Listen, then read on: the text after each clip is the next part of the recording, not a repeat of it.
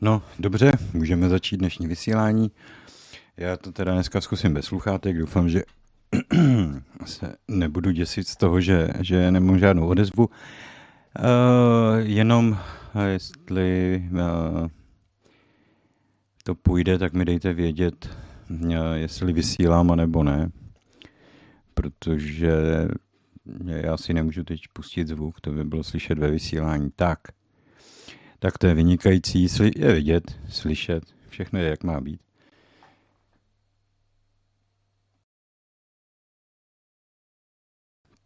Takže se můžeme pustit do dnešních témat. Jak asi tušíte, nebo jak asi víte, tak eh, v sobotu eh, proběhlo setkání v Duhové.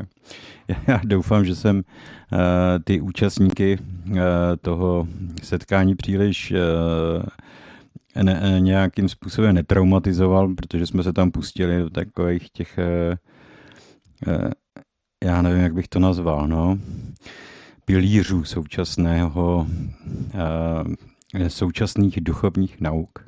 Asi tak bych to.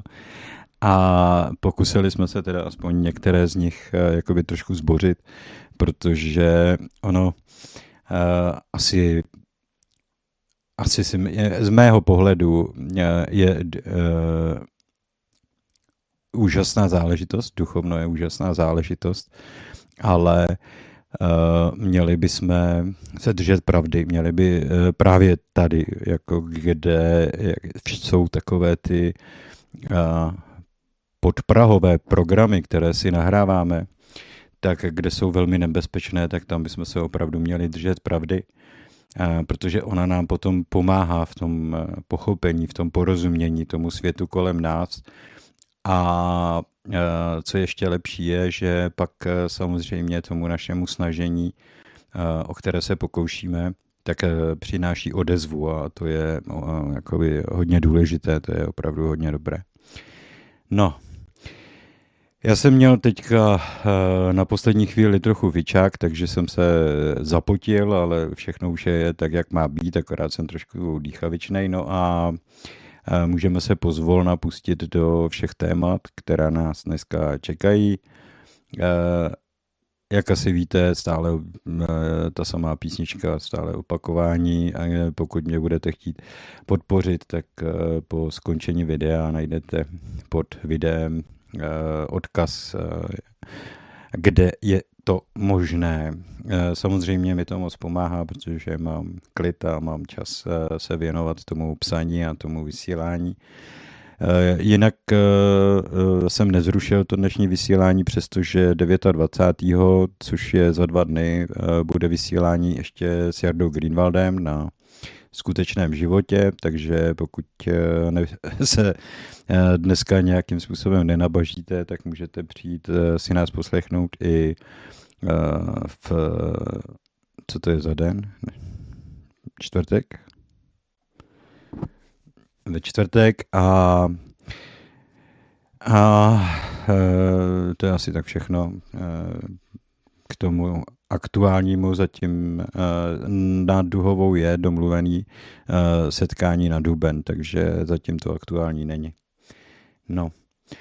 No a Eh, já se podívám na ty dotazy, které se zde sešly. Eh, jsem moc rád, že když dávám ten odkaz, eh, že si ty dotazy napíšete, protože mě to usnadňuje potom to povídání, že nemusím vymýšlet žádné téma, že můžu reagovat přímo na to, na co se lidé ptají. A eh, je to takové bezprostřednější, takové konkrétnější, než eh, eh, mentorovat o nejrůznějších skutečnostech, které samozřejmě zajímají mě, protože v rámci toho mého psaní tak mě nějaká témata samozřejmě zajímají aktuálně jakoby mnohem víc. Nicméně to se netýká všech a každý si řeší ty své problémy, to, co je pro něj právě momentálně to nejdůležitější. Tak. Dobrý den, Jaromíre. Jednou jste u Jaroslava Greenwalda mluvil o svém učiteli. Zajímalo by mě, kdy k vám přišel, zda v dětství nebo později a zda je stále s vámi nebo už odešel. Prosím, řekněte o něm víc. Děkuji. tak to je dobrá otázka. Takže já vůbec ne, nevím, jak bych to, jak bych to řekl uh, s, tím, s, tím, s, tím, s tím tvorem. Uh, jsem od narození vůbec si nepamatuju, že by to bylo někdy jinak a asi to ani jinak být nemůže. A uh, uh, je, je, někdy se nestane, až na nějaké výjimky, že, že, by, že by tu nebyl. Jo. Uh, já už jsem to jednou popisoval, že občas, uh, když mám takové ty stavy hodně, hodně už jako, hm, myslím, nevím, jestli vyčerpanosti, nebo prostě jak bych to tak řekl, ne, že ponorková nemoc, ale, ale čeho je moc, toho je příliš. A když je váš život eh, postaven na jednom tématu a neustále se, neustále se, je to úžasné, že vaše poznání se neustále prohlubuje a že neustále na něčem pracujete, to je všechno fajn. Ale, eh, jak říkám, někdy čeho je moc, toho je příliš a pak eh, to v nás trošku jakoby zavře a už toho máme plný zuby. Ale je zase fakt, že se během pár dní k tomu zase vrátím a pokračuju dál, protože eh, právě zase tím, že to dělám celý život, že už to dělám velmi dlouho, tak si ani neumím představit, že bych to někdy opustil. Ten uh, asi je, jakoby zásadní problém je, že uh, jako všichni, kteří proniknou do těch uh, různých tajemství uh, duchovna, tak ten hlavní problém je, že v tomhle světě o tom sice víte, můžete dokonce vytvořit určitý stav sám v sobě, ale nemůžete s nimi, jakoby, nemůžete to sdílet ve společnosti, protože společnost ještě není připravena na takovou úroveň života. Spíš by se na vás asi dívali jako při nejmenším jako na podivína, nicméně je to taková společnost, jaká je. My si tu společnost vybírat nemůžeme, musíme to akceptovat. E, nějaký důvod, proč se člověk sem narodí, tak vždycky existuje a, ten důvod určitě nemá nic společného, že bychom sem přišli a chtěli odsud někoho vyhazovat nebo něco podobného. E, měnit nějakým způsobem tu společnost, ale e, spíše, že se pokusíme přinést nebo předat lidem uh, nějaký to moudro uh, z těch vyšších světů, což je asi, asi to, tak myslím si to nejdůležitější, co člověk může udělat. A hlavně uh, navrátit tomu našemu duchovnou nějaký smysl a myslím si i nějakou důstojnost, aby to přestala být hra pro děti, aby tam lidé nehledali věci, které prostě se s tím duchovnem příliš neslučují. Jo. E, my máme obrovskou schopnost vizualizace, představivosti a samozřejmě nejvíc nás e, ovlivňuje dětství, to je logické, a, to je takový ten svět, kdy tíhneme k nejrůznějším pohádkám a nejrůznějším fantazii záležitostem, ale pak přirozeně bychom byli rádi, kdyby se to všechno přeneslo dál, kdyby to pokračovalo dál a to naše duchovno nás do nějakého takového krásného světa zavedlo, nicméně opravdu to není o těchto těch světech, o těch fantasy světech, je to spíš o té realitě, o běžném životě a na ty vyšší, na ty krásné světy si budeme muset ještě nějaký čas jednoduše počkat, než je i my sami dokážeme začít utvářet. Jo. Tak, podíváme se, co mi tady lidi píšou za pár minut. Začneme, to jsem psal já, asi nejspíš. Zdravím všechny, já také zdravím všechny příznivce. Asi jsem nepozdravil na začátku, což není moc slušné. Příjemné odpoledne všem, hezký den, eh, všechny zdravím z Velké Polomy ty, to je prostě lidé z celých Čech a, a Slovenska ještě kdo ví odkud. Krásný den, dobrý den Jaromíre, mnozí lidé na internetu ve svých při... pořadech sdělují, že dějiny země byly přepsány a zmanipulovány, do jaké míry byly, no, na to se můžeme taky podívat. Ahoj všetci, milí. Je tu dnes Jiří Šířka, no nevím o koho dne, ale může, o koho jde, ale může. Sirka, dnes je hlasitost výrazně lepší než obvykle, děkuji. No, to jsem rád. Ona ta hlasitost je pořád stejná, tady záleží na tom, jak blízko si k té držce ten mikrofon vrazím, jo. A, protože tohle to jsou skutečně mikrofony dělané na podcasty a, a předpokládá se teda, že ten mikrofon budete mít přímo u huby. Je, mě to trošku vadí a, mám ho o něco dál, vždycky ho mám tendenci odstrkovat od, od té pusy, ale uh, pak to samozřejmě snižuje hlasitost, protože oni to skutečně mají nastavenou na, na, nastaveno na velkou blízkost, aby nesnímali okolní ruchy, aby ten zvuk byl co možná nejčistější. Jo, takže pokud se to nějakým způsobem stišuje, tak se omlouvám, může se to stát, protože uh, jsem se vzdálil, nikoli, že se to jakoby stišilo a já jsem se lehce vzdálil od mikrofonu, tak mě na to můžete klidně upozornit. Tak, uh, vrátíme se na Face. Uh, krásný den, těším se na vysílání a chtěla bych se zeptat, jestli by bylo možné ještě trochu hlouběji rozvést téma vztahy a očekávání, třeba kde je hranice mezi vírou, případně stanovením si hranic a očekáváním. Třeba když si člověk napíše telefonní seznam do vesmíru, jakého partnera by chtěl mít, a, tak mi na tom taky něco úplně nesedí, ale zase potom je tam třeba ta druhá strana, kdy člověk ve vztahu někdy toleruje špatné zacházení, násilí, nezájem o vztah a spoluutváření a tedy a jak je to s různými ezoterními metodami a očekávání třeba vizualizace, práce se záměrem. Není třeba taková kvantovka tak trochu postavená na očekávání. A příklad kvantování si volné partner parkovacího místa milé obsluhy v kavárně a tedy a s jakým nastavením tedy nejlépe jít do vztahu, aby tam nedocházelo k tlaku, z očekávání ani toleranci něčeho, co už není zdravé. Je to asi docela hodně široké, určitě budu moc ráda za cokoliv k tomu. Děkuji krásně, no je to hodně široký, je to několik otázek. Já se toho zkusím nějakým způsobem probrat.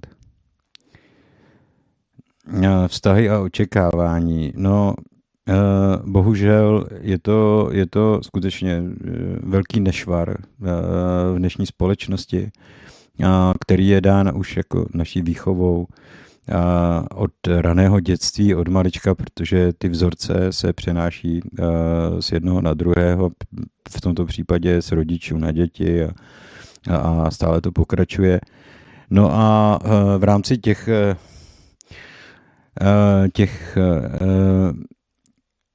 novodobých nebo těch soudobých trendů, tak uh, jsou ty děti uh, vychovávány právě v duchu uh, nezodpovědnosti nebo ne, ne, neúčasti se toho výsledku. Jo? A pokud už o něco jde, tak eh, je jim to většinou eh, předkládáno na zlatém podnose. Oni jsou naučené dostávat dárky, oni jsou naučené, eh, že jim řeknou, kdy mají začít chodit do školy, kam mají chodit do školy, co se mají naučit a tak dále a tak dále a je tam jenom málo té vnitřní kreativity, toho vlastního rozhodování za sebe sama. A ono samozřejmě, když e, to během toho života nepřijde v podstatě nikdy, během toho dětství a dospívání, když to nepřijde v podstatě vůbec nikdy, tak my s tím pomyslně pak přejdeme do toho dospělého života a chováme se e, naprosto stejně a obecně se tomu říká dětinskost, jo, že jsme dětinčtí. A když si někdy poslechnete, o čem se lidé hádají, nebo partneři hádají a tak dále, a tak dále, tak je to opravdu o dětinskosti, o ničem jiném to není, jsou to naprosté pitomosti, jsou to hlouposti a jenom si zbytečně znepříjemňují život. Jo. Jo, většinou je to o tom, eh, že očekávám, jak by se ten můj partner měl chovat, co by měl dělat, co by dělat neměl, jak eh, by mě, mi měl něco projevit eh, a všechny tyhle ty záležitosti. A pak když to, co máme v hlavě, aniž teda o tom vůbec kdy promluvíme, když se to nenaplňuje podle našich představ, tak jsme zklamaní a, i to dáváme najevo, i když e, na, třeba ten partner, náš partner, nemá vůbec nejmenší tušení, co od něj očekáváme, co od něj chceme. A tohle to je e, věc, e, se kterou si jde velmi těžce poradit, nebo myslím si při nějakém komunikaci, vzájemné komunikaci, když si uh, za váma přijde nějaký člověk s tím, že má partnerské problémy a uh, teď začne s celou tou litaní o tom, co všechno je v jeho vztahu špatně a vy v podstatě tam vnímáte, že mluví o sobě. Jo že mluví o tom, co by chtěl, co by očekával od toho druhého a že se mu toho nedostává. Eh, když je to očekávání na obou stranách, no, tak je to naprosto špatně. My nejsme naučeni využívat eh, svou vnitřní tvořivou sílu, což je asi eh, ta nejjednodušší a nejsnažší cesta, jak dosáhnout něčeho, ve svém životě, ať je to cokoliv. E, nikdy, a, a, nebo ne nikdy, neříkejme nikdy, neříkej nikdy. Asi e, největší zklamání zažíváme, pokud je celé to naše e, snažení, ať už duchovní, materiální, jakékoliv, pokud je prostě postaveno na očekávání. To, to očekávání vždycky začíná já bych já bych, já bych chtěl lepší práci, já bych chtěl eh, lepšího partnera, já bych chtěl, aby, a já bych chtěl. A tak se to neustále opakuje dokola a dokola a dokola. A v určitý okamžik, třeba já jsem na to nasírací, já už pak řeknu, jako jo, tak si to nějak prostě zařiď.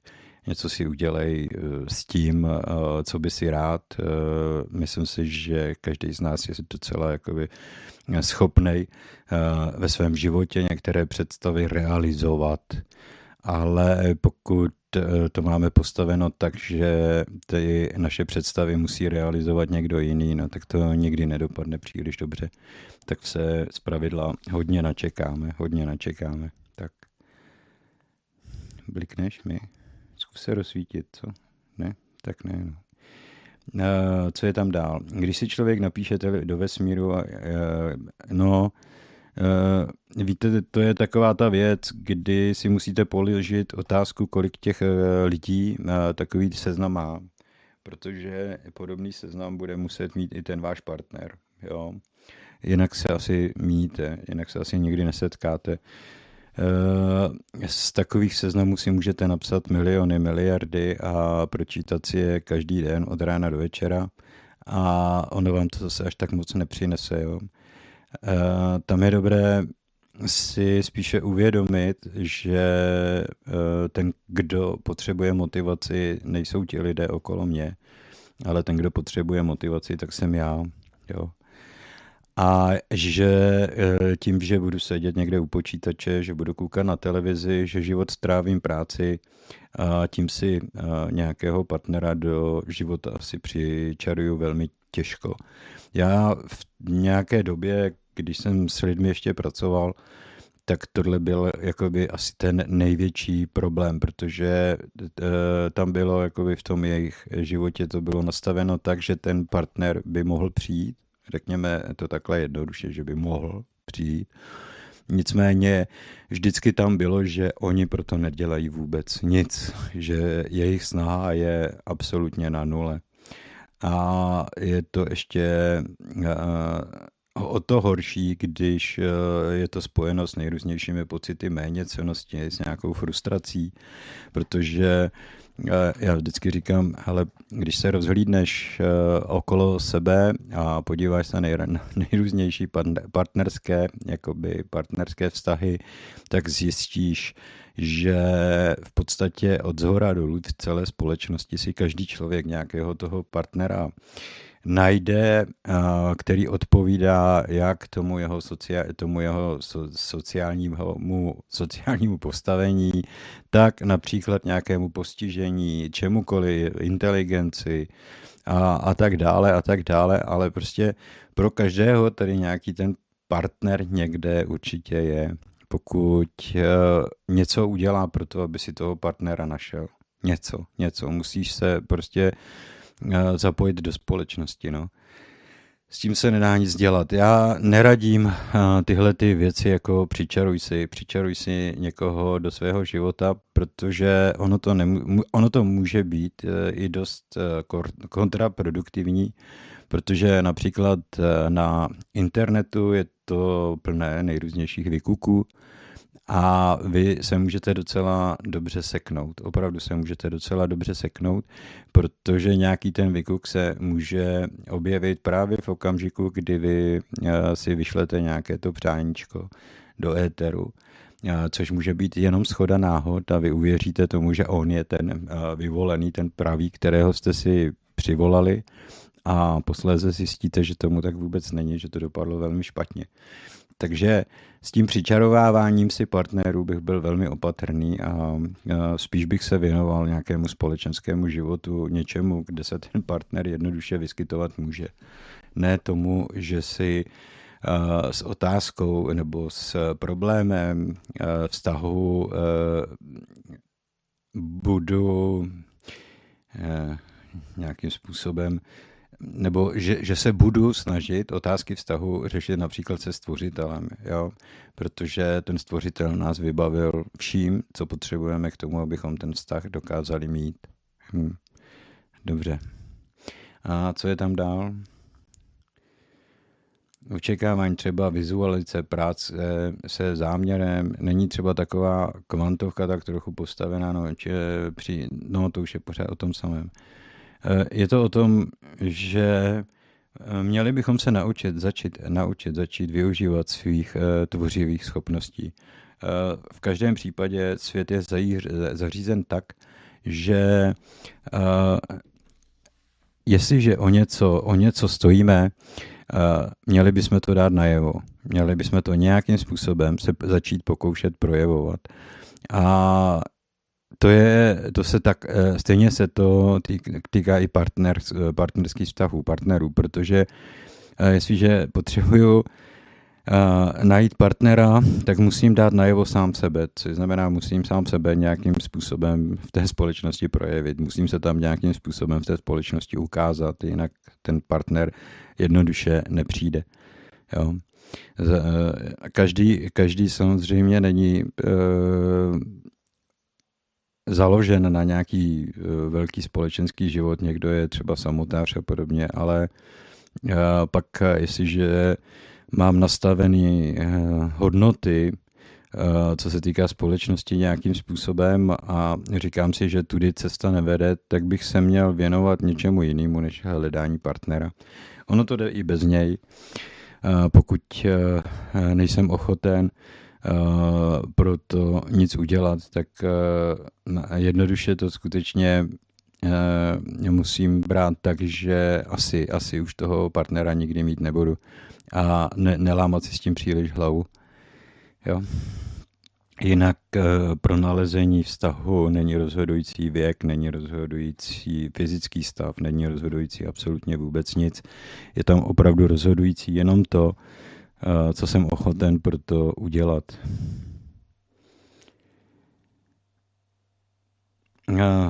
Děkuji za otázku.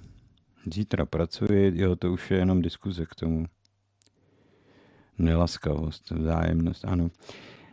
Tohle téma, to by zabralo určitě několik vysílání, protože každý člověk má svůj nějaký, řekněme, konflikt. Konflikt s tou společností, ať už na úrovni partnerské, ať už na úrovni sociální, na jakékoliv prostě.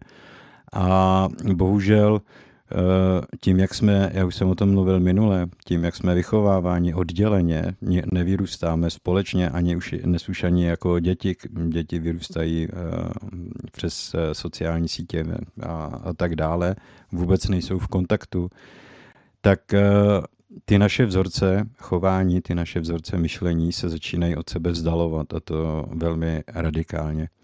A samozřejmě, jestliže jsou od sebe příliš daleko, tak eh, pak, když hledáme partnera, tak u toho protějšku velmi těžko, velmi těžko hledáme nějaká společná témata.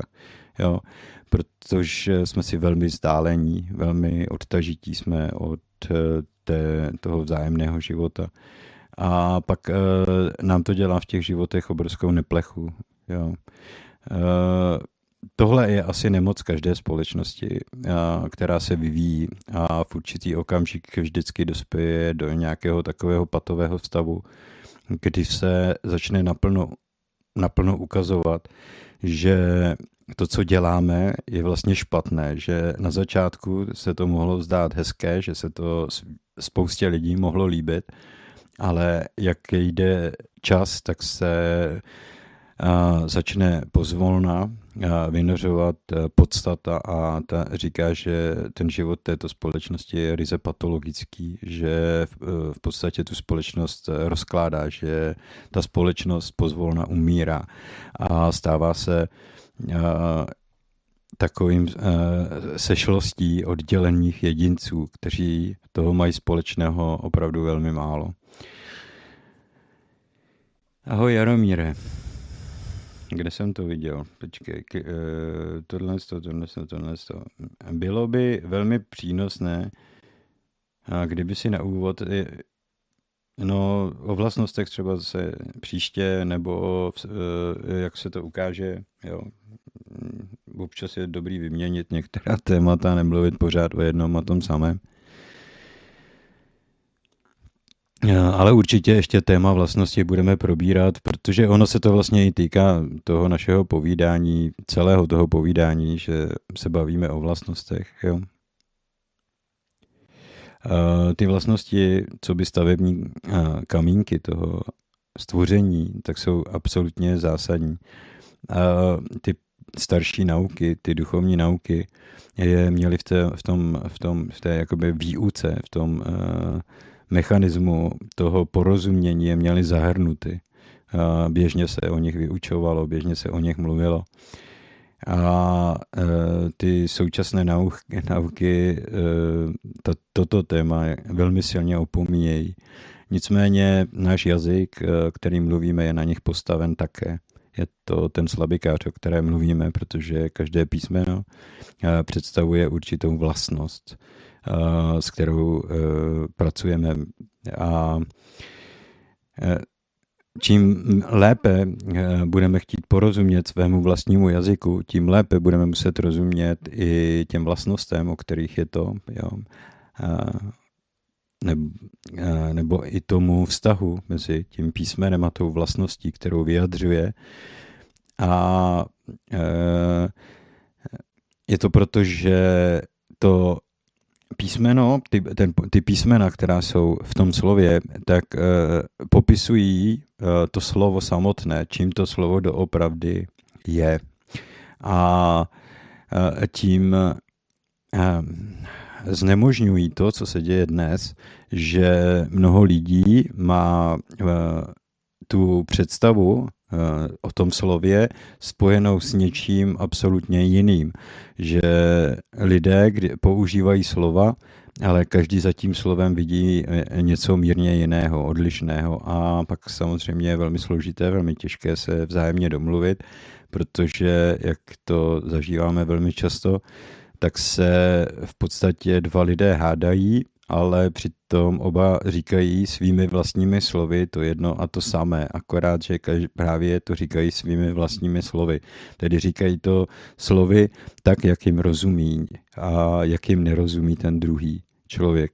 Takže e, tohle bude i do budoucna určitě jedno z velkých témat pro to rozvíjení společnosti a pro tu vzájemnou komunikaci i pro ten lepší nebo jakýkoliv eh, eh, život, který nás posune dál. Jo? Nemusí to být jenom o tom, že, bude ten, že budeme hledat, co je lepší a tak dále, ale že to rozvine nějakou oblast eh, našeho života.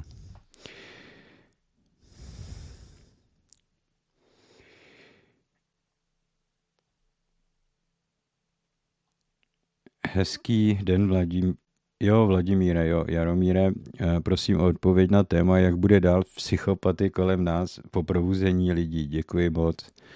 Tak eh, v té otázce je tak trošku jako i odpověď, protože eh, i psychopati jsou lidé, takže po probuzení lidí, tak z nich budou probuzení psychopaté. Jo. Tam jde skutečně o úroveň nikoli v toho, co se stát může, ale co ten člověk připustí, aby se stalo protože eh, ta evoluce se děje zcela přirozeným způsobem. A dít se přestane jenom tehdy, pokud tomu něco v nás začne bránit, že z nějakého důvodu ten posun, ten evoluční posun začneme odmítat.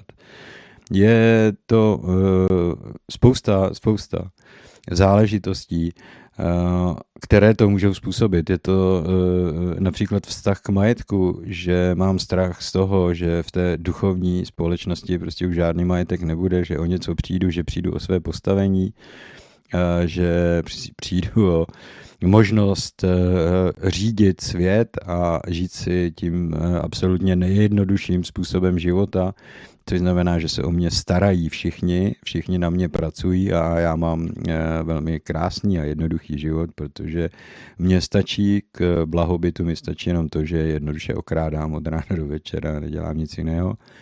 Eh, takových vykuků tady v té společnosti je strašně moc. Eh, každý by si na tom, se na tom rád přiživil, jenže ta společnost samozřejmě není nevyčerpatelná. A čím větší idiot, to víme, tím více eh, se dere do čela společnosti, protože ti psychopaté samozřejmě eh, si potřebují co si dokazovat. A jedna z těch eh, věcí, které se budou dít, je, že bohužel pro ně se na tom že společenském žebříčku začnou ti psychopaté propadat stále níž a níž, protože ten posun způsobí, a on už to dnes způsobuje, že ta běžná populace, řekněme takový ti normální lidé, běžní lidé, tak začnou do té jejich psychopatie přímo vidět, začnou vidět ty vzorce chování, které používají, začnou vidět ten kruh lží, ve kterém se snaží tu společnost udržet a tak dál a tak dál. Uh, stačí se podívat na naši vládu, tam to vidíte úplně, úplně to je par excellence, to je něco jako dokonalého, to je ukázka, přímo ukázka uh, toho, jak uh, se dá to odhalení realizovat na té nejvyšší možné úrovni, tak aby to bylo pro každou bytost na téhle planetě nepřehlédnutelné.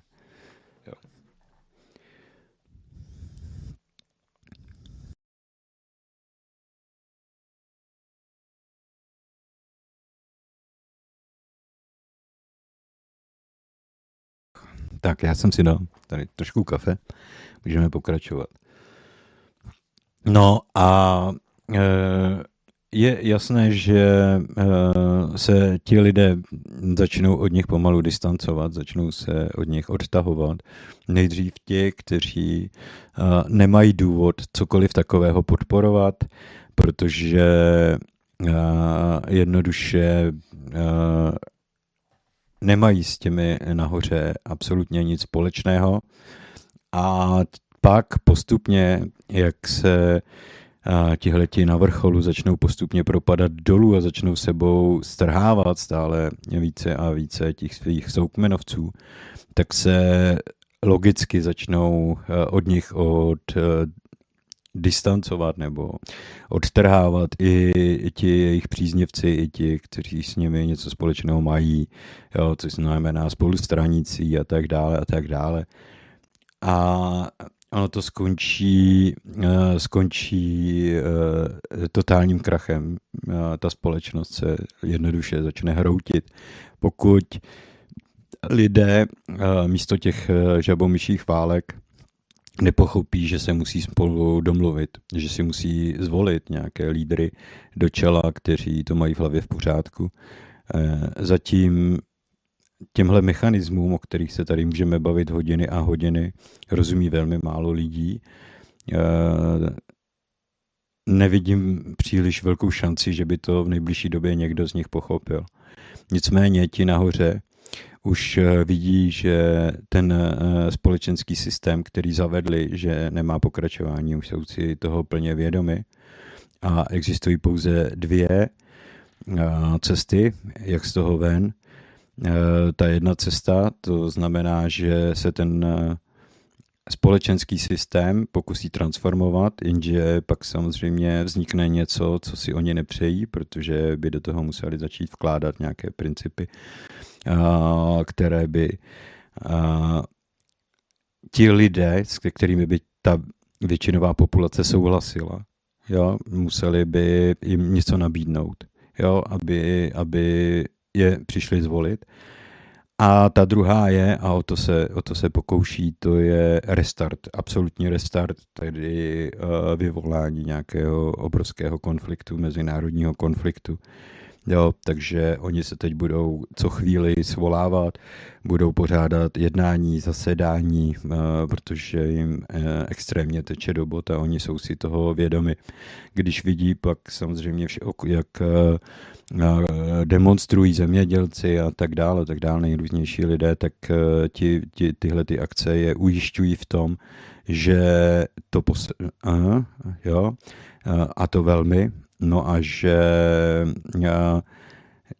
zjevně si to ti lidé už začali pamatovat a, že to s nimi nedopadne dobře, pokud se nepokusí zabránit těm lidem, aby se téhle té současné nomenklatury zbavili, protože ty tendence o to je nahradit něčím, co má v hlavě mozek, už eh, jsou velmi, velmi, eh, velmi, velmi viditelné. Uh, Není třeba to hledat mainstreamu, protože mainstream je zaplacený za to, aby šířil lež, aby, aby šířil to pozlátko o tom, jak je to všechno skvělé a jak máme před sebou zářivou budoucnost. Ale a, když si promluvíte s obyčejnýma lidma, s běžnýma lidma někde na ulici, někde venku, tak vidí, jakoby hodně často e, zjistíte, že už toho začínají mít opravdu plné zuby. Jo. Takže pokud budou chtít uh, tito psychopaté a pokud tomu nebudou bránit, tak se probudí také. A pokud uh, se proti tomu postaví, pokud řeknou, že ne, že to nechtějí, že to odmítají, no tak to dopadne tak, jak to může dopadnout, že jo? ta společnost je jakým, nějakým způsobem odsoudí. Jo? Uh, oni samozřejmě to neunesou, no, tak, ale to už je uh, hudba budoucnosti. Ahoj Eri, nedávno jsi v jednom uh, vysílání zmínil, že není možné stvořit něco z ničeho. Sice už si vzpomí, nevzpomínám v uh, reakci na jakou otázku to bylo, ale jen mě tak napadlo se zeptat, z čeho by tedy podle tebe stvořen vesmír. Tedy to, co je běžně nazýváno hmotou. Uh, díky. Tady je uh, uh, téma, úžasné téma pro každého, kdo chce, aby mu řachlo v kouli. Jo, kdo se chce zbláznit, tak se začne zabývat tímhletím tématem. A to pochopení těchto těch záležitostí se nachází ve vyšších sférách, než se nacházíme my. Takže pro nás je to spojeno s nějakými představami, jo, s nějakými bájemi, bajkami. Ty bajky najdete e, všude kolem nás. E, každý národ měl nějakou svoji bajku o stvoření, jak se to stalo, jak se to všechno zrodilo ale technicky popsat ten princip je velmi náročné. No, eh, řekněme, že eh, předpokládejme, že ten vesmír vlastně nikdy nebyl prázdný, že eh, to, co nazýváme a říkáme tomu potenciál, tak tady bylo ide, už předtím, než ke stvoření došlo. To je jeden, jeden fakt, se kterým můžeme pracovat. Jo. Co bylo součástí toho prvotního projevení čehokoliv, to je jedno, to ví jen stvořitel, jo. pokud si to on sám pamatuje, že jo, protože je, je, je to takové, že jo, kdo stvořil stvořitele, kam, kam sahá paměť stvořitele, pamatoval si to, co se stalo ještě než a tak dál. Řekněme, že ano, že si pamatuje vše, že si pamatuje i to, jak tento vesmír stvořil, i když jisté to není, tak se budeme jenom, jenom, jenom motat eh, v takovém bludném kruhu. Budeme se motat v bludném kruhu, eh, kdy těch otázek na jakoukoliv odpověď bude neustále přibývat, bude jich stále víc a víc. Eh, I mohli bychom začít mluvit o tom, já teď jsem o tom mluvil, že, což je klasická fyzika, která nám říká, že třeba pro naše oko, pro lidský zrak, není ani světlo, ani tma viditelné. My vlastně ve skutečnosti nevidíme ani světlo, ani tmu. A e, vidět začínáme jenom, když jsou přítomny obě dvě tyto složky, což znamená během dne, a když je to, když e, ten prostor před námi vytváří kontrast, tedy když je tam přítomné světlo i tma současně. Jo? A tak bychom mohli pokračovat. Tohle je fyzika, tohle není, jako, to není třeba se zabývat duchovnem, tohle to, že nevidíme vysvětlo a že nevidíme tmu a tyhle ty věci, protože tma de facto vůbec neexistuje. Tma je prapůvodní stav, bychom mohli říct, když si představíme prapůvodní stav, tak je to čirý prostor. Čirý prostor, kde není přítomno ani světlo a kde není přítomno ani hmota, kde není přítomno vůbec nic. A když v tomto čirém prostoru e, pět kilometrů od vás někdo rozsvítí baterku, tak ji uvidíte, protože on je opravdu prázdný. Tam není nic, co bychom mohli pojmenovat, není tam nic, co bychom mohli definovat. Proto i ti staré, staří národové nenazývali přímo tmou tento, e, tento, tento nebo tento stav, ale temnotou, tedy e, to, co je temné. Jo. Je to spíš jako přídavné jméno nebo něco takového, jo, že to nebylo, nebyl, nebyla věc, oni to jenom připojovali k těm slovům, jo, že to nepoužívali jako vyjádření skutečnosti. Něco je temné, ale když už říkáte něco, tak je jasné, že to temné je k tomu s tím spojeno. Jo? Eh, když si řeknete eh, třeba eh, vidím strom, tak ten strom je viditelný díky tomu, že dovnitř neproniká světlo.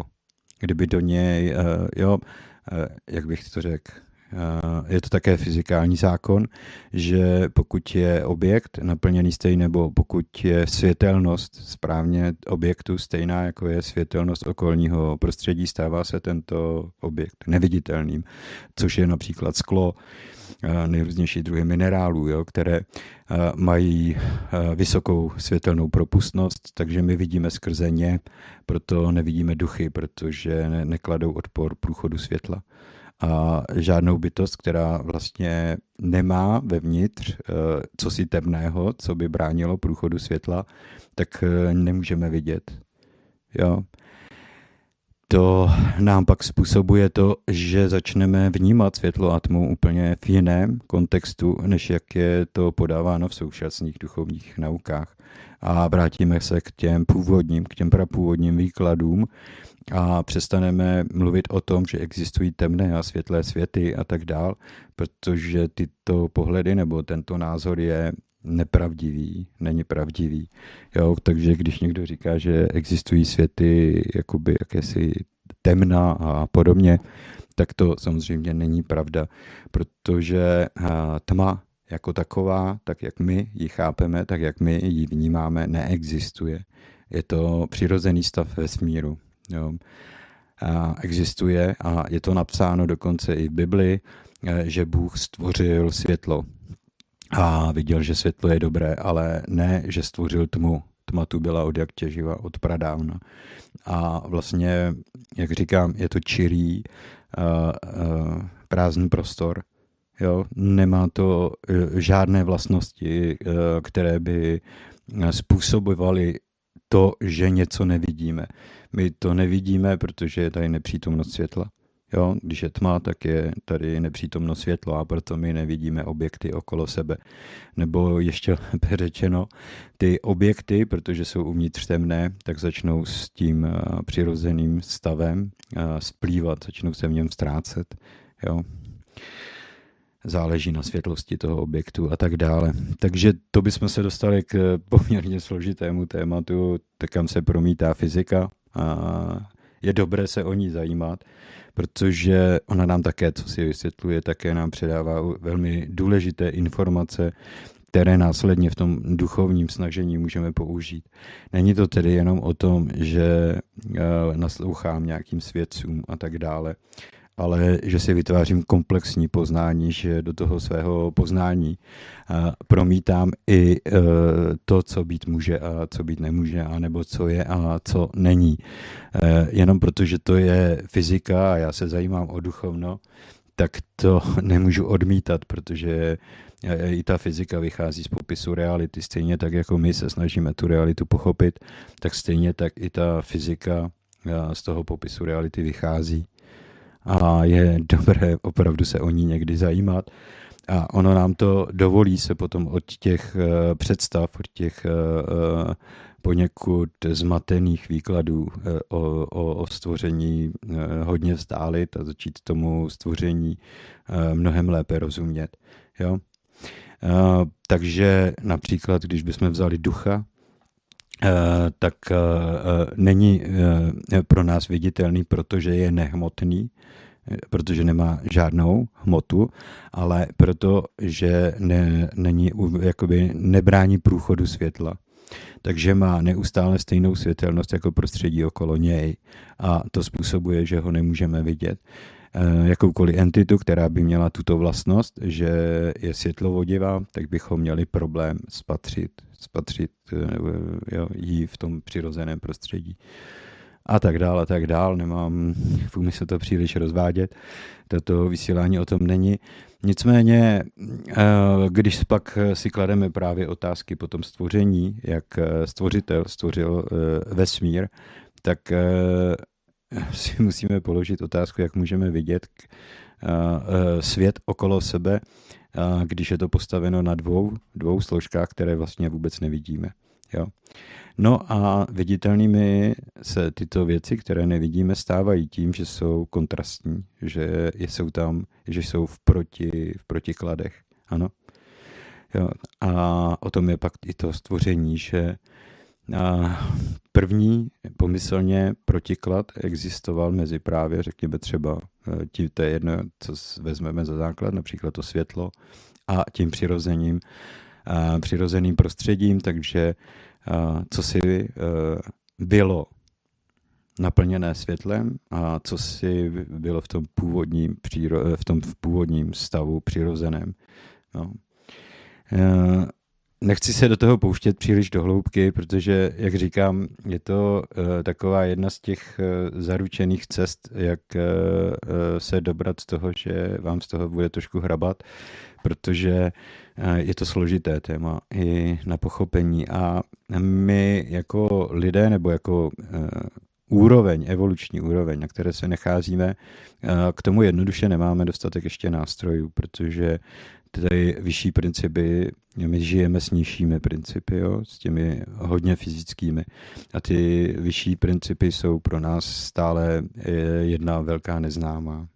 Takže bych se eh, těmhle těm úvahám ne, že vyhýbal, ale já se vždycky pokouším je dát do textu, aby, aby ten člověk si to mohl několikrát číst, aby se k tomu mohl vracet, protože při tom povídání, při tom vysvětlování je, je to příliš rychlý a těžko uchopitelný. No.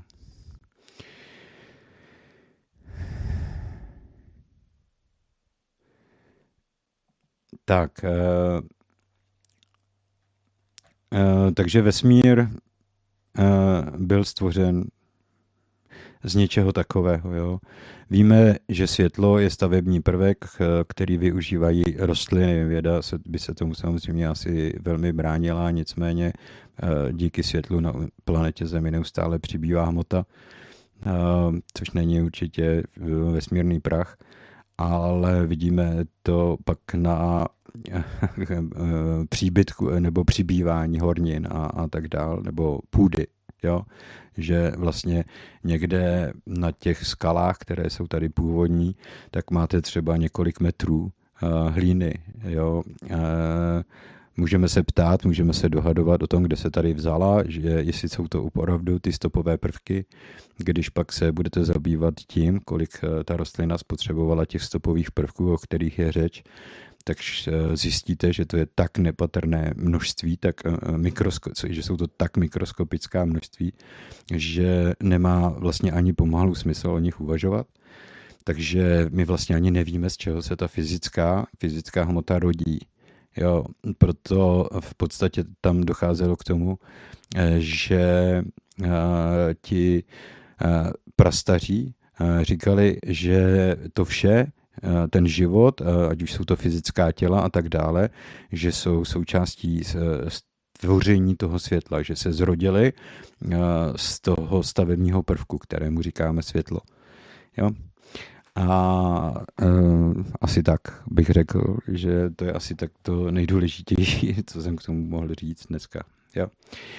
Uh, při tomto duchovním učení to mám tak, že přijdu do fáze, kdy ničemu nerozumím a mám pocit, že mi z toho přepne. Uh, vtedy si dám uh, přestávku týden, dva a když se k tomu potom vrátím znovu, tak rozumím.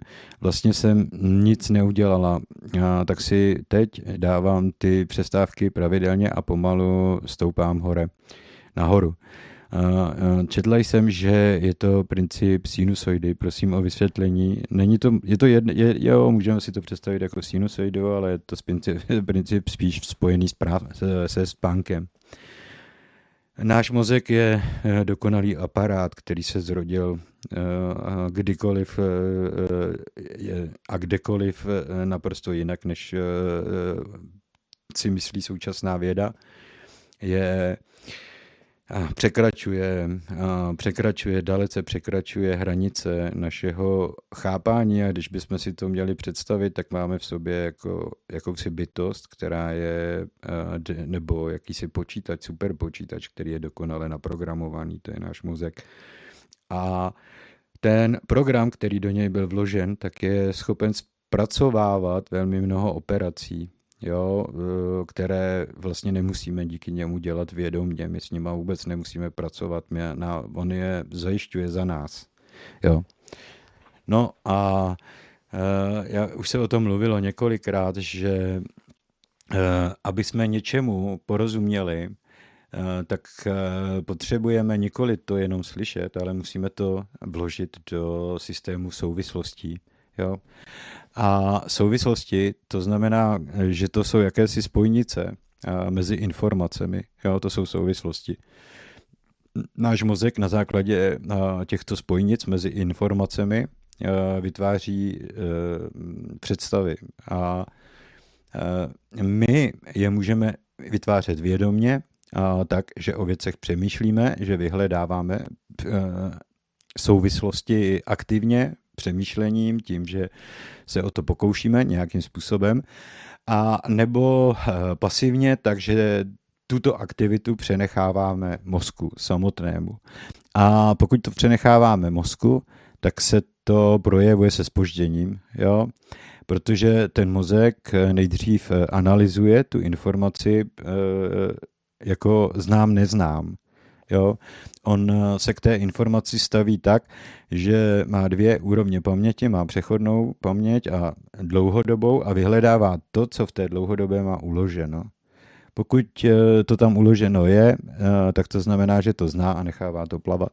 Pokud to tam uloženo není, tak to znamená, že to nezná a že jí tuto informaci musí uložit. A ve chvíli, kdy se rozhodne, že teda ta informace je, je, je, je nová a je potřeba ji uložit, tak on sám je schopen ji propojit eh, s paměťovým záznamem, takže ji vkládá do určitého pole souvislostí. No a to se nemusí stát okamžitě ten den, když jsme to slyšeli, může se to stát s určitým spožděním. No a když se pak vrátíme eh, o několik dní později k té informaci, tak zjistíme, že ten mozek už ji zpracoval a že ji zařadil a pro nás je najednou srozumitelná z ničeho nic, jako kdyby jsme začali chápat. Ale je to jenom technická záležitost, je to eh, práce, to, eh, aktivita toho mozku. Tam je to důležité, že eh, můžeme pracovat aktivně, my sami, vědomně, jo? aby jsme ty souvislosti vytvářeli, aby jsme jim rozuměli a pokud to neděláme, no tak eh, to dělá ten mozek za nás. Není to až tak dokonalé, není to až tak precizní, jako když s těmi souvislostmi pracujete, ale uh, děje se to i tak. Takže on nám pak eh, samozřejmě dovoluje je, i s tím naším pasivním přístupem mnoho věcí pochopit, spoustě věcí porozumět. Jo? Snad je to dobré vysvětlení, no, doufám. Je 16.59, já si udělám malinkou pauzičku, dopiju to kafe, co tady mám studený, hnusný, ošklivý a vy si udělejte třeba, si udělejte kafe, anebo já nevím co. A za dvě, tři minutky se tady zase sejdeme. Jo,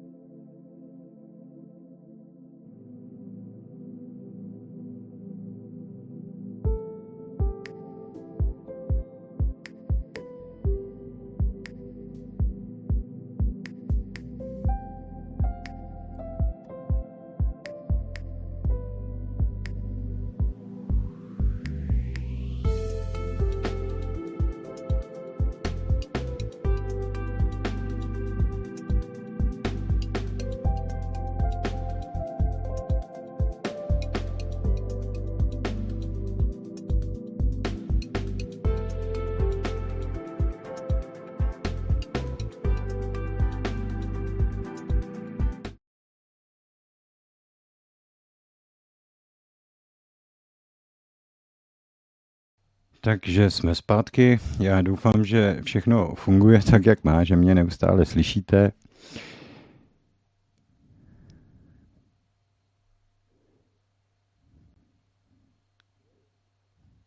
Eh, že jsme opět navázali kontakt. Já jsem takový nějaká leklá ryba, že jo, dneska, jo. Eh, prostě je toho moc eh, a dostavuje se, ale ona vůbec v tom prostředí, v tom prostoru kolem nás je až téměř nasáklá ta únava. Jo, že se dějou zvláštní věci, že něco, něco, něco je tady špatně okolo nás, jako kdyby se něco blížilo, uvidíme. Ten únor už to asi nestačíme, ale uvidíme, co přinese březen. No. Takže kde jsme skončili?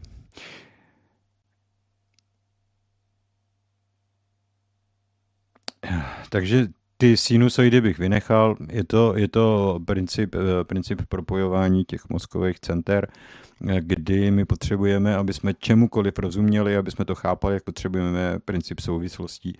Čím více u té informace, každé informace, kterou přijímáme, dokážeme těch souvislostí vytvořit, což znamená propojíme ji s eh, se svým vlastním poznáním, tedy s těmi věcmi, které už víme, s těmi věcmi, které už známe, tím lépe ji pak následně tu informaci pochopíme.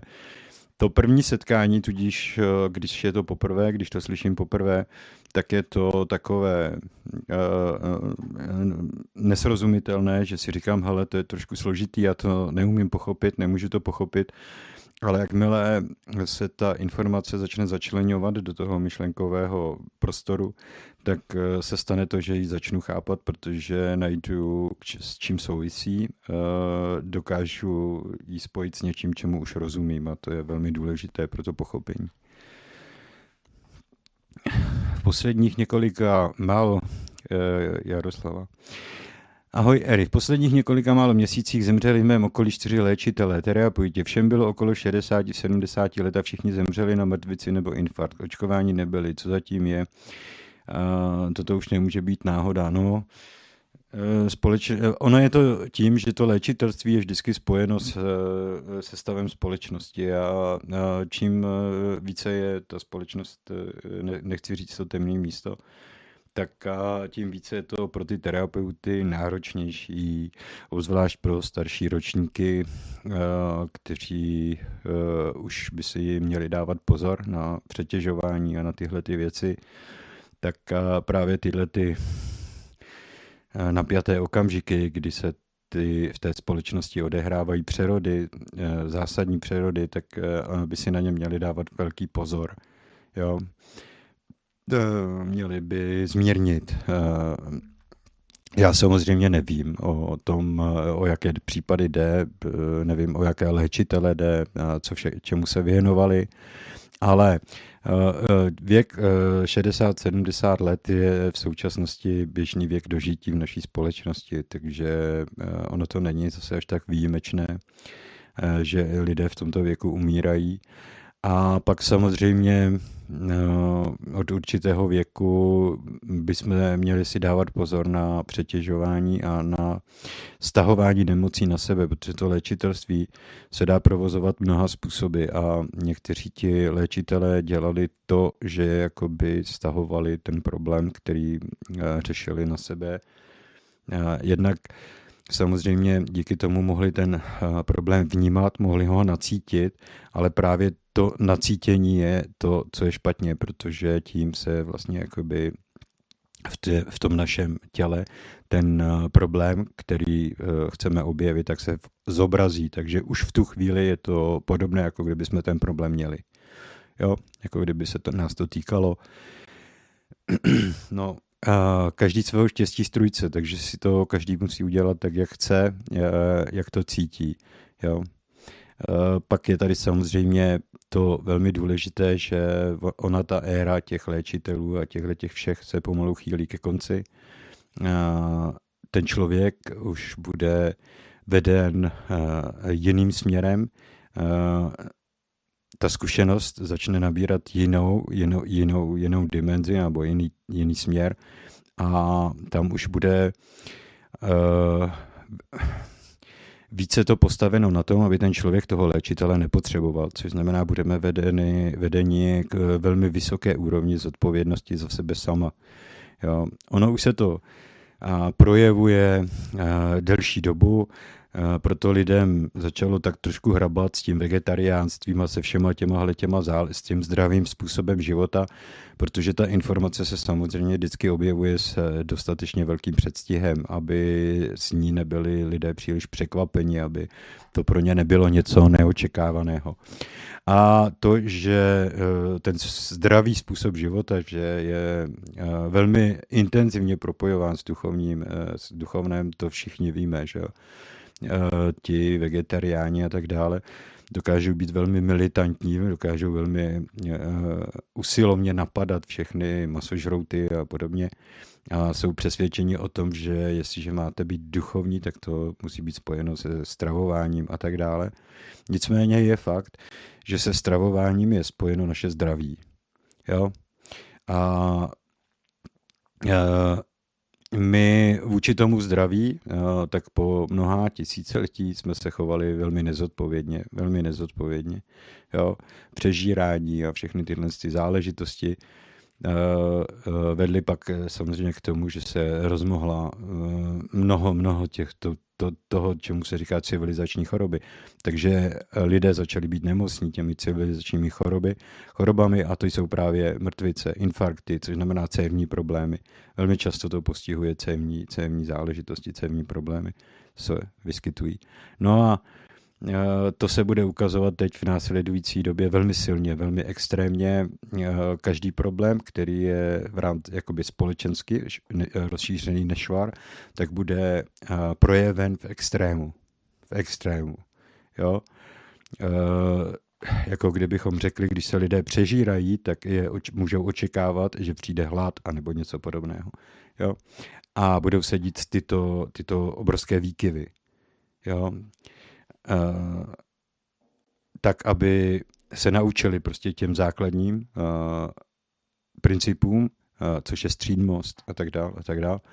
A aby vešli do toho souladu svého bytí s prostředím, ve které žijí, s přirozeným prostředím, ve které žijí. To Ono to bylo už řečeno dávno, určitě si to pamatujete všichni, je to v dejaké poučce, což znamená, ber si jen tolik, kolik potřebuješ a kolik dokážeš tomu, tomu světu okolo sebe vrátit. Jo, když si bereš přes příliš, tak to odskáčeš, vždycky to odskáčeš, buď to na zdraví, nebo na e, způsobu života, nebo něco podobného.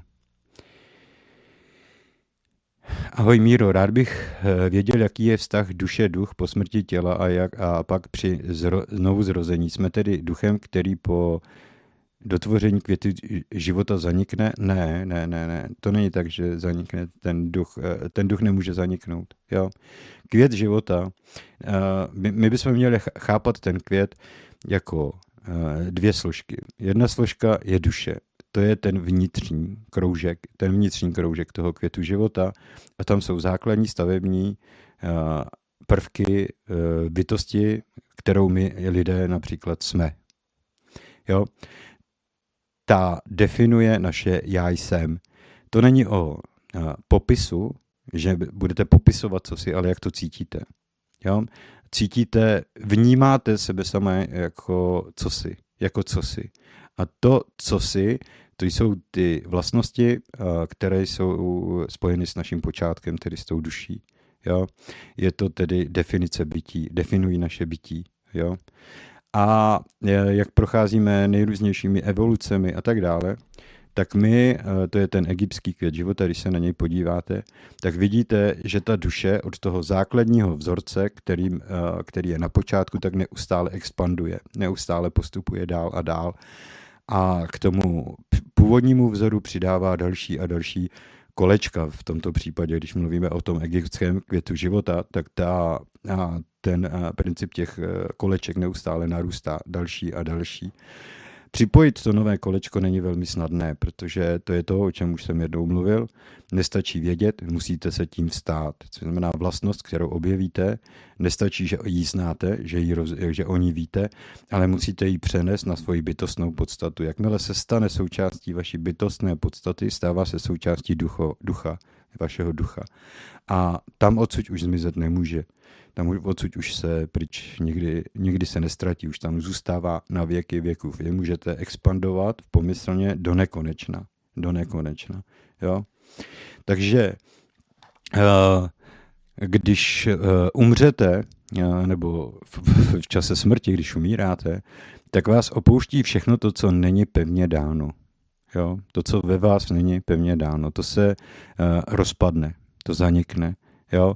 Ne, že o tom přestanete vědět, například, že jste se o to snažili, budete si to třeba pamatovat, ale budete vědět, že jste toho nedosáhli že jste si to tady z toho života neodnesli. Naopak, eh, všechno, čeho dosáhnete, už budete následně ve všech životech moci používat, protože už se to stalo vaší plnohodnotnou součástí. Vy si samozřejmě ten rozsah těch svých vlastností a tak dále můžete volit, ale existuje tam přirozený proces, přirozený postup, protože ty kolečka na sebe musí, já to řeknu jako ne, po lidsku, logicky navazovat. Jo? Logicky navazovat. Logika s tím samozřejmě nemá nic společného, ale je to srozumitelný pro náš mozek, když řekneme, že se to má logicky navazovat. Jinak je to princip tvorby. Jo? Takže eh, ty kolečka, jak se skládají do toho květu života, tak eh, musí eh, tvo, vytvářet tvořivý princip, nemůžou být poskládány náhodně. Jo? Musí být v nich obsažen prostě nějaký princip, který, který je přirozeným pokračováním toho utváření, toho tvoření. Jo? Vy se můžete vydat jakýmkoliv směrem, samozřejmě to je vaše věc, ale v, to, v té tvorbě je to přirozený princip posloupnosti. Jo? Takže abyste něčeho dosáhli, co se nachází, řekněme, relativně eh, velmi daleko od toho, čím právě jste, tak budete muset těch vlastností a těch koleček vytvořit celou řadu, aby eh, ta budoucí vlastnost, kterou chcete získat, měla kam zapadnout, abyste ji měli kam vložit. Jo? Eh, nejde to dělat chaoticky, náhodně, že si řeknu, teď udělám tohle a pak udělám tamhle to a, ono, a dosáhnu všeho možného. Není to pravda. Není to pravda. Musíte do oslova, do písmene postupovat step by step, tedy krok za krokem. Nemůžete ani jeden krok vynechat. Nemůžete, nejde to. Jo? Uh, to se pak samozřejmě může projevit v tom, že některé cíle v našich životech jsou pro nás nedosažitelné a že nás to vlastně vede jakoby pomyslně, když si zvolíme nějaký cíl, někam úplně jinam, protože ten život nás pak vede k tomu, co musíme doplnit, v tom svém květu života, aby jsme toho svého cíle mohli dosáhnout. Jo? E, nevím, jestli jsem to vysvětlil dostatečně srozumitelně. Jo? E, chce to tu představu si vytvořit, jo? že tam máte ten vnitřní kruh, řekněme, to je těch vnitřních šest e, kroužků, těch základních a to je to jádro té bytosti, to je to nejdůležitější, to, co je pevně dáno. A od toho jádra pak ta duše expanduje stále dál a dál.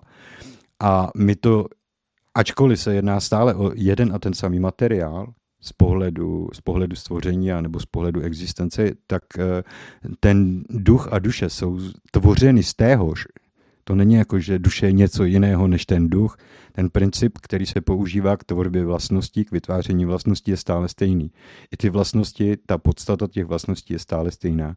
Nicméně, aby to pro nás bylo srozumitelným, tak právě říkáme, že to jádro, to nezbytné jádro, bez kterého by vlastně život nemohl vzniknout, tak to nazýváme duší. A tu expanzi, to, jak tvoříme stále dál a dál, jak rozšiřujeme oblast svého bytí, tak to nazýváme už duchem. To už je jakoby další, další úroveň té naší existence. Zdravím, Erej. Ráda bych se zeptala, jaký je váš názor na slunce z pohledu toho, že některé učení nazývá slunce naším otcem, duše a měsíc matkou těla.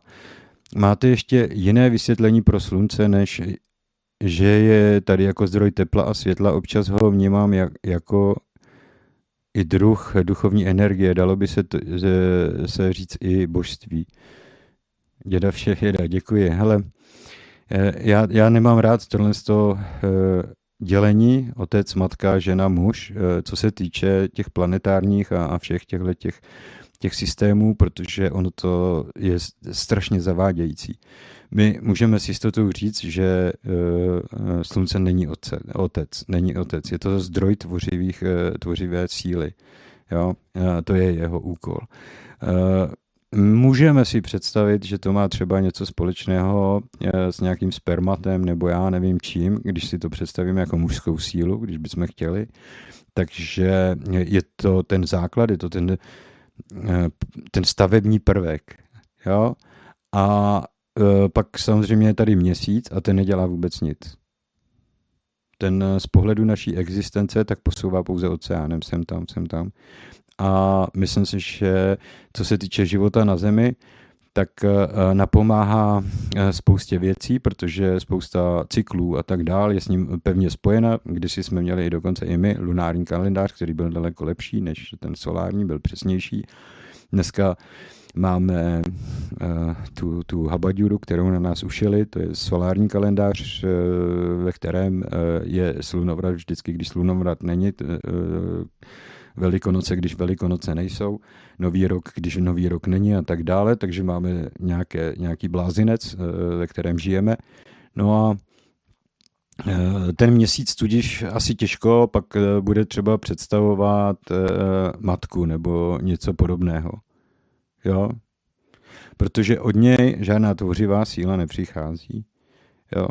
Nicméně všechny tyto jevy, které okolo sebe vidíme, ať už je to měsíc, slunce, naše planeta, tak eh, všechny jsou součástí stvoření a přirozeně je v nich obsažena síla stvořitele, je v nich obsažený princip stvořitele a e, pokud cokoliv existuje jako takové fyzicky, tak e, protože to je součást stvoření, tak to ovlivňuje stvoření. Má to vliv na stvoření samotné, na princip, to, na, na, na děje okolo sebe.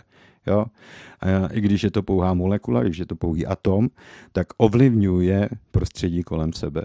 Eh, buď to je to na eh, vzdálenost několika miliontin milimetrů, anebo je to na, na, na vzdálenosti tisíců, tisíců kilometrů, eh, nebo dokonce světelných let.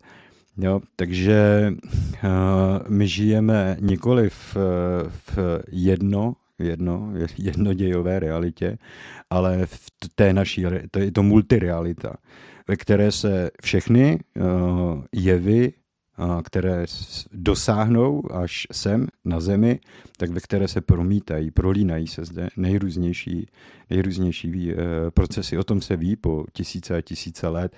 Proto eh, lidé pozorovali kosmická tělesa, protože věděli, že nějakým způsobem i Mars, i Venuše, i Jupiter a všechny tyhle ty planety, ten svět, eh, ve kterém žijeme, nějakým způsobem ovlivňují, mají na něj nějaký vliv. Jo? Protože jsou fyzicky projeveny, projevena v realitě, mají nějaké složení, mají nějakou, nějaké fyzikální vlastnosti a ty fyzikální vlastnosti způsobují, že ovlivňují prostředí určitým způsobem. Jo? Takže uh, já nejsem, opravdu nejsem až příliš velký přízně, já spíš tihnu tady v těch věcech, spíš tihnu do oblasti fyziky a držel bych se té fyziky. Jo? Protože my jako lidé víme, kdo otec a matka je, takže eh, asi bychom je neměli hledat nikde jinde a neměli bychom tu realitu okolo sebe uh, definovat přes skrze tyto pojmy. Jo?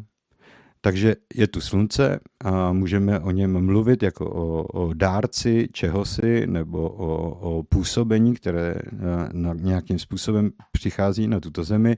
Je to stavy, jakoby vytváří jeden z velmi důležitých stavebních prvků eh, pro veškerý život na planetě a, to, a tak můžeme pokračovat. Jo?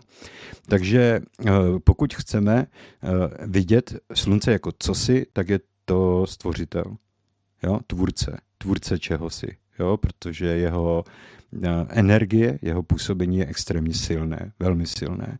Jo, dá se říct, že bez něj by uh, ani sluneční soustava, ani planeta Země a život na planetě neexistovaly. Prostě by to nic z toho, z toho by tu nebylo. Takže to, že tu existujeme, že to tu je, tak to nám dává slunce, protože ono je tím stavebním kamenem, tím základním stavebním kamenem toho všeho ostatního, co tady v, naší, no, v tom našem prostoru, eh, jo, v té naší svatyni bytí eh, můžeme objevit, co tady existuje. Jo. A eh, opravdu bych si nechal tenhle ten pohled a, a, a viděl, díval bych se tedy, pokud mám vnímat Eh, eh, slunce skrze bytostnou podstatu, tak je to tvůrce, je to, je to stvořitel. A teď už je úplně jedno, jestli nahlížím na to přes eh, mužský element nebo ženský element. Jo?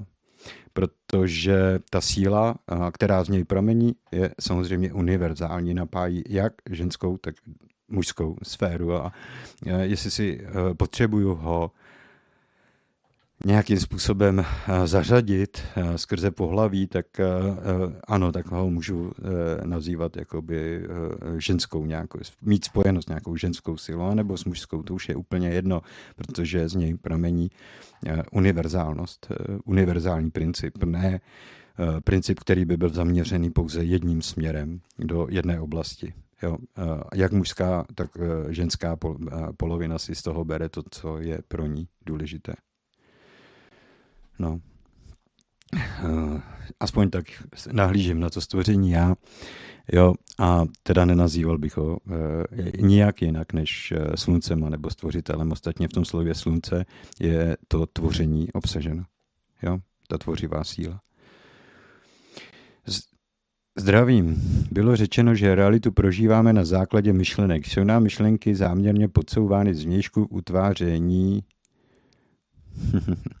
utváření světa tak, jak to někomu vyhovuje, jak být pevný, neochvěchný utváření vlastního světa. Díky.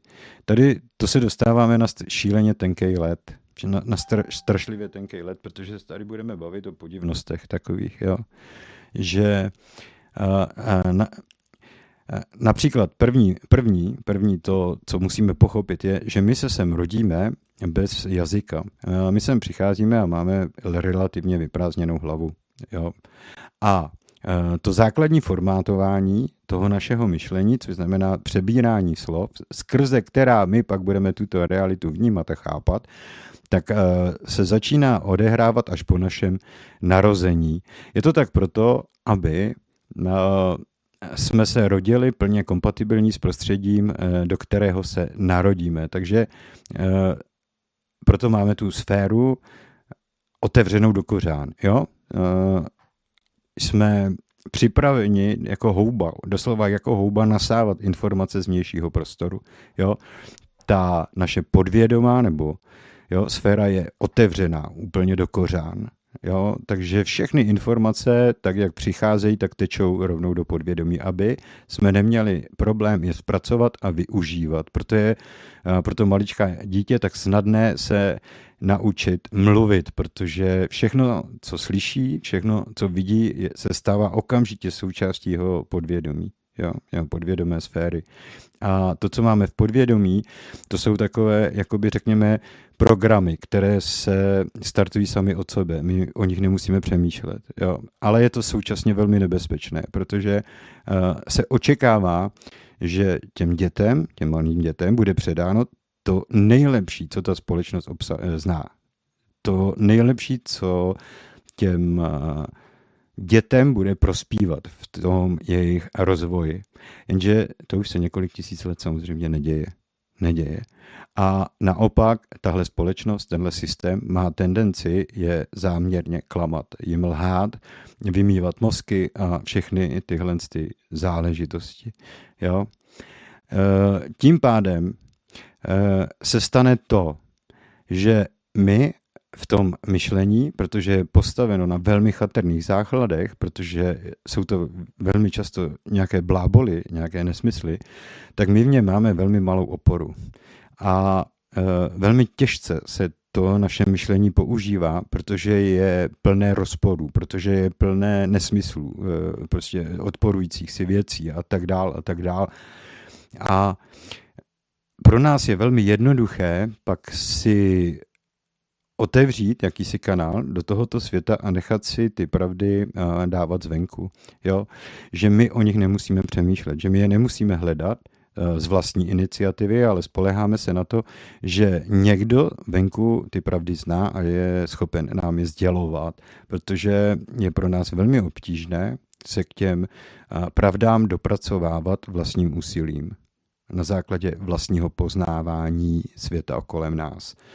No a tím se stáváme velmi zranitelní právě skrze to, co k nám e, zvenku přichází. Jo? Kdyby jsme byli nikoli v e, otevření až tak tomu přijímání všech informací, které se k nám dostanou, tak bychom nebyli až tak zranitelní. Jo? Eh, vše to závisí na tom, jak silně mám vybudováno to své poznání sám v sobě. Jak eh, usilovně jsem na něm během života pracoval. Tady samozřejmě nemůžeme žádného člověka obvinovat z toho, že se na to vykašlal, protože to po něm nikdy nikdo nechtěl. Tahle společnost na těchto základech jednoduše nestojí. Zapomněla na ně a pokud by si na ně někdo chtěl vzpomenout, tak ho odstraní, protože ten systém takový, uh, uh, jak to říct, takový postoj lidí nepotřebuje. Ono potřebuje, aby ty lidi byli ovladatelní, aby byli slabí. A proto jim předává ne ucelené poznání, ucelené věda, vědění, ale něco, s čím si v životě nikdy nebudou vědět rady. Něco, co vlastně ani nepůjde v tom běžném životě používat. A snaží se dosáhnout toho, aby se k těm dětem, k těm malým dětem dostali co nejdřív, aby ten vzor kdy oni začnou o věcech přemýšlet, kdy začnou hledat ty odpovědi a kdy začnou stavět na vlastních názorech a na vlastním poznání, tak aby to okamžitě odstranili, aby se to dítě k ničemu podobnému nedostalo nikdy v životě. Jo?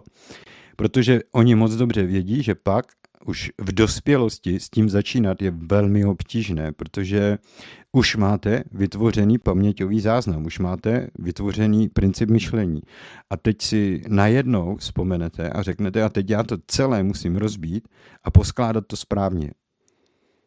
A to je opravdu extrémně těžká, těžká, náročná věc. Když to od počátku vytváříte správným způsobem, je to velmi jednoduché, teče to jako voda, plyne to nádherně, velmi jednoduše, protože to všechno má logiku, všechno, ve všem jsou obsaženy souvislosti. Ale jakmile vám někdo udělá v, té, v téhle sféře tak neskutečný bordel, jako to dělá současná společnost, tak pak během toho života budete mít obrovské problémy obrovské problémy něčemu porozumět, něco pochopit, protože pracujete s tím materiálem, který vám někdo předal.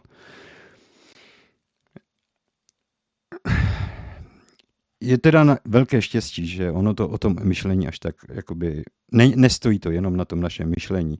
To naše myšlení může způsobovat pomílenost. Stále to bude stát na našich vlastnostech a schopnostech. Jo, na takové te, to, o čem se mluví, tolerance, laskavost a tak dále. A tak dále. To poznání je taková ta vyšší sféra, vyšší disciplína, no, ke které se můžeme, ale nutně se k ní nemusíme, nemusíme upínat. Jo? E, můžeme to přenechat na lidech, kterým z nějakého důvodu začneme důvěřovat, kteří pro nás eh, budou představovat eh, zdroj, zdroj eh, relevantních informací. Ale my si toho člověka musíme opravdu přeskoušet. Nemůžeme věřit každému jenom proto, že se vydává za duchovního učitele, jenom proto, že má nějaký kanál někde na internetu. Já to říkám i sám o sobě, že neexistuje důvod, proč byste mi měli věřit. Pro vás žádný takový důvod neexistuje. Takže si klidně můžete všechno to, co říkám, spochybňovat. Jo? A přemýšlet si o tom e, svým vlastním způsobem, na základě svých vlastních principů a e, dospět k tomu, jestli je to něco pro vás důležitého, relevantního, nebo ne, jestli to nepotřebujete ve vašem životě. Jo? E, není, není nikdy správné, když se vůči postoji, byť by to byl člověk, který je velmi moudrý, to na tom nezáleží, tak nikdy není dobré se k tomu stavět nekriticky. Vždycky je dobré, eh, když i od toho člověka, který je z mého pohledu důvěryhodný a věřím, věřím mu, tak eh, všechno, co od něj dostávám, tak si přefiltrovávat. Ne protože on mě chce nějakým způsobem oklamat, ale že třeba ani on v určité oblasti nemusí vědět úplně přesně, o co jde. Nemusí znát úplně každou pravdu na této planetě. Takže pak je správné Eh, když si jakékoliv, jaký, jakoukoliv myšlenku ještě dávno předtím, než v ní uvěřím a než s ní začnu pracovat, když si ji vyhodnotím. A tenhle ten postoj, ten velmi kritický, extrémně kritický postoj, mi dovoluje nepodléhat eh, tomu eh, mentálnímu ovládání. Protože ve chvíli, kdy se dostávám k jakékoliv informaci, tak už vím, že si ji přefiltruji já osobně, skrze své vlastní názory, skrze své vlastní poznání a dám si na to čas, dám si záležet, protože není nutné, abych závěry utvářel, sotva něco slyším, nebo sotva jsem se s nějakou informací setkal. Eh, ty závěry si můžu vytvářet měsíc, můžu si je vytvářet klidně rok, když budu chtít. Jo? Já nemusím nikomu dávat eh, odpověď na počkání, ani sám sobě. Jo? Já si můžu dát čas, než k té odpovědi dojdu, než k ní dospěji. Hmm. Takže eh, pevný a neochvějný znamená být kritický a, a to nejenom k eh, tomu, co je mně, ale i to, co přichází ode mě samotného. Vždycky, jak to říkali ti staří, dvakrát měř a jednou řeš. A když se toho budete držet, tak eh, ta síla ve vás logicky mm, bude zrůstat jo, protože ta síla uh, mimo jiné uh, roste uh, tím více, čím méně chyb se dopouštíme, protože si začínáme důvěřovat sami sobě. Sebe důvěře. Věřit sám sobě. Spolehnout se na to, na, na sebe, na své moudrost. A jak říkám, nemusím se na začátku pouštět do konfliktu eh, nebo do sporů s nějakými duchovními velmistry. Eh, můžu si začít sám na své vlastní úrovni přemýšlet o věcech okolo mě, o jednoduchých věcech. Nemusí to být absolutně nic složitého. Jo. Ale dávat si takové odpovědi, eh, o kterých nebudu muset v zápětí začít pochybovat, protože to pro mě vlastně nebude dostatečná odpověď. Jo?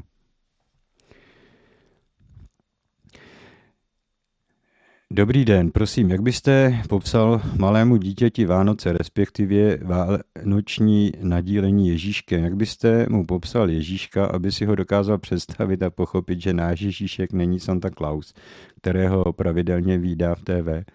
Kdežto Ježíška někdo neviděl, nikdy neviděl.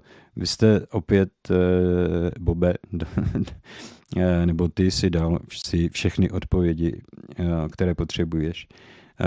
Ta jedna z těch nejdůležitějších odpovědí je, že tomu dítěti, malému dítěti na tom příliš nezáleží.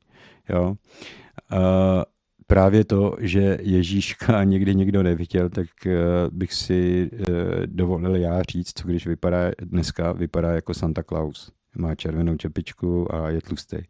Jo? Prostě ho nikdy nikdo neviděl, takže uh, ani nevíme, jak by spodobněný být měl. Jo? Nicméně to, že nám například vadí spodobňování Santa Clause, tak je na základě dogmatu. A co je to dogma, to už chápeme my dospělí, to malé dítě to nechápe, to tomu absolutně nerozumí. A tím, že ho vtáhnu do svého dospělého světa, tak eh, mu vytvořím akorát chaos, nic víc. Je lépe ho nechat uh, si žít svůj vlastní svět fantazie. Jo. I když vidí Ježíška jako Santa Clause, to není nic proti ničemu. Jo. To neznamená, že když bude mít Ježíšek červenou čepici, že ten princip je a priori špatný, protože to je spojený s něčím, co se zrodilo kdysi dávno někde v Americe. Je to úplně jedno. Eh, zase Rusové mají dědu Mráze, který se tomu, tomu americkému extrémně podobá, jestli jste si někdy všimli, tak Rusové a, ruský s děda Mráz a Santa Claus jsou si velmi podobní. Jo, velmi, velmi podobní, asi mají něco společného.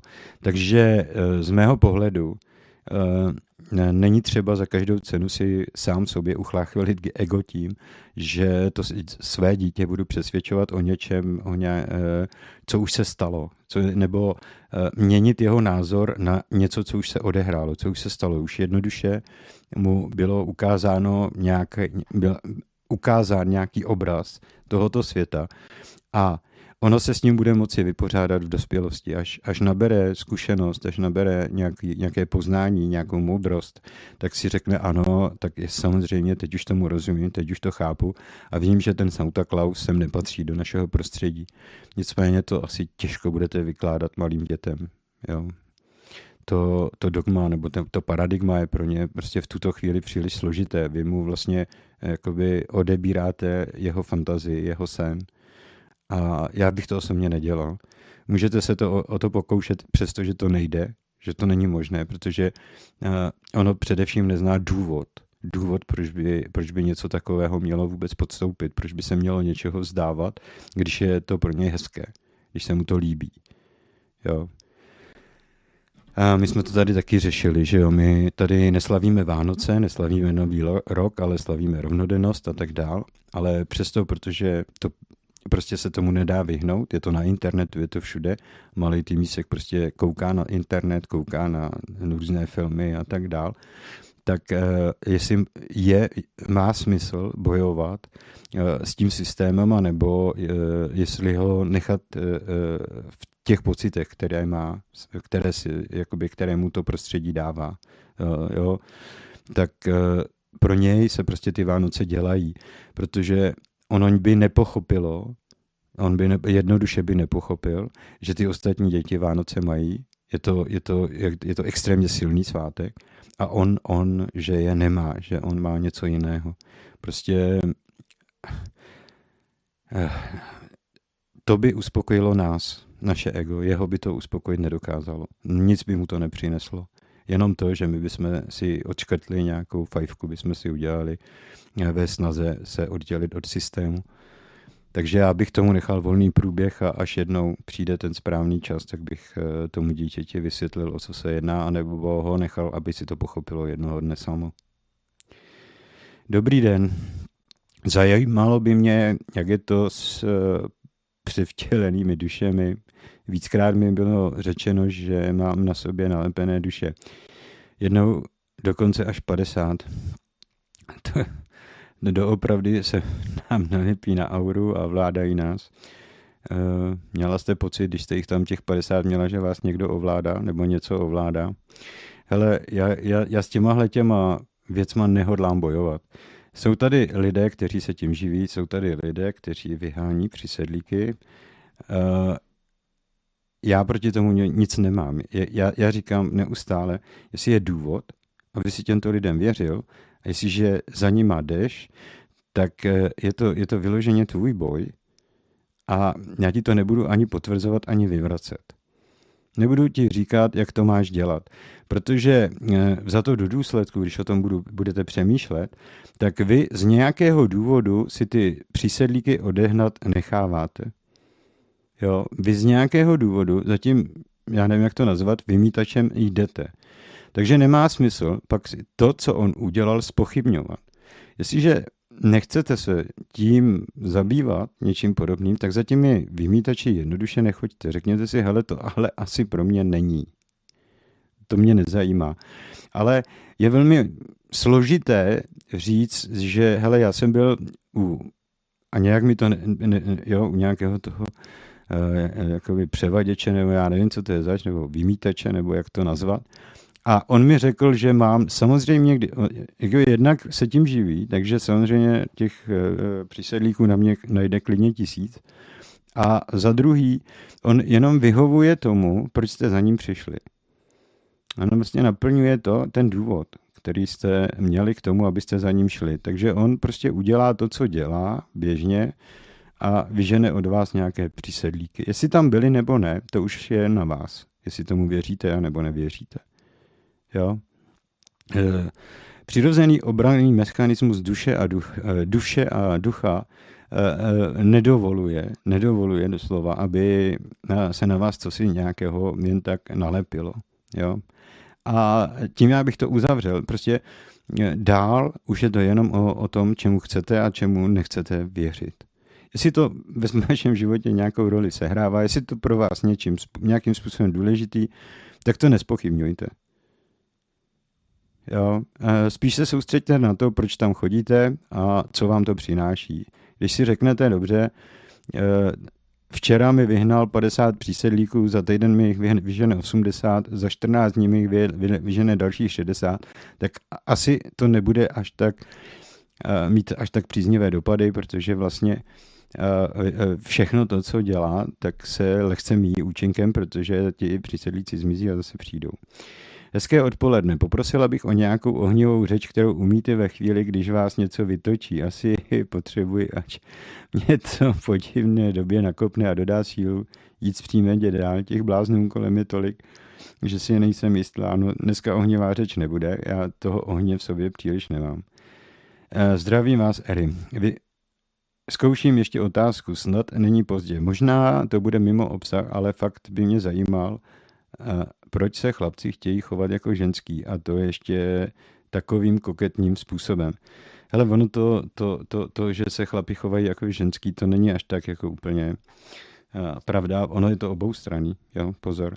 Protože my jsme změnili radikálně způsob života. Ten náš jakoby ženský, ženský princip je postavený na nějakých hormonech, mužský je také na nějakých hormonech. Například ten mužský je samozřejmě testosteron.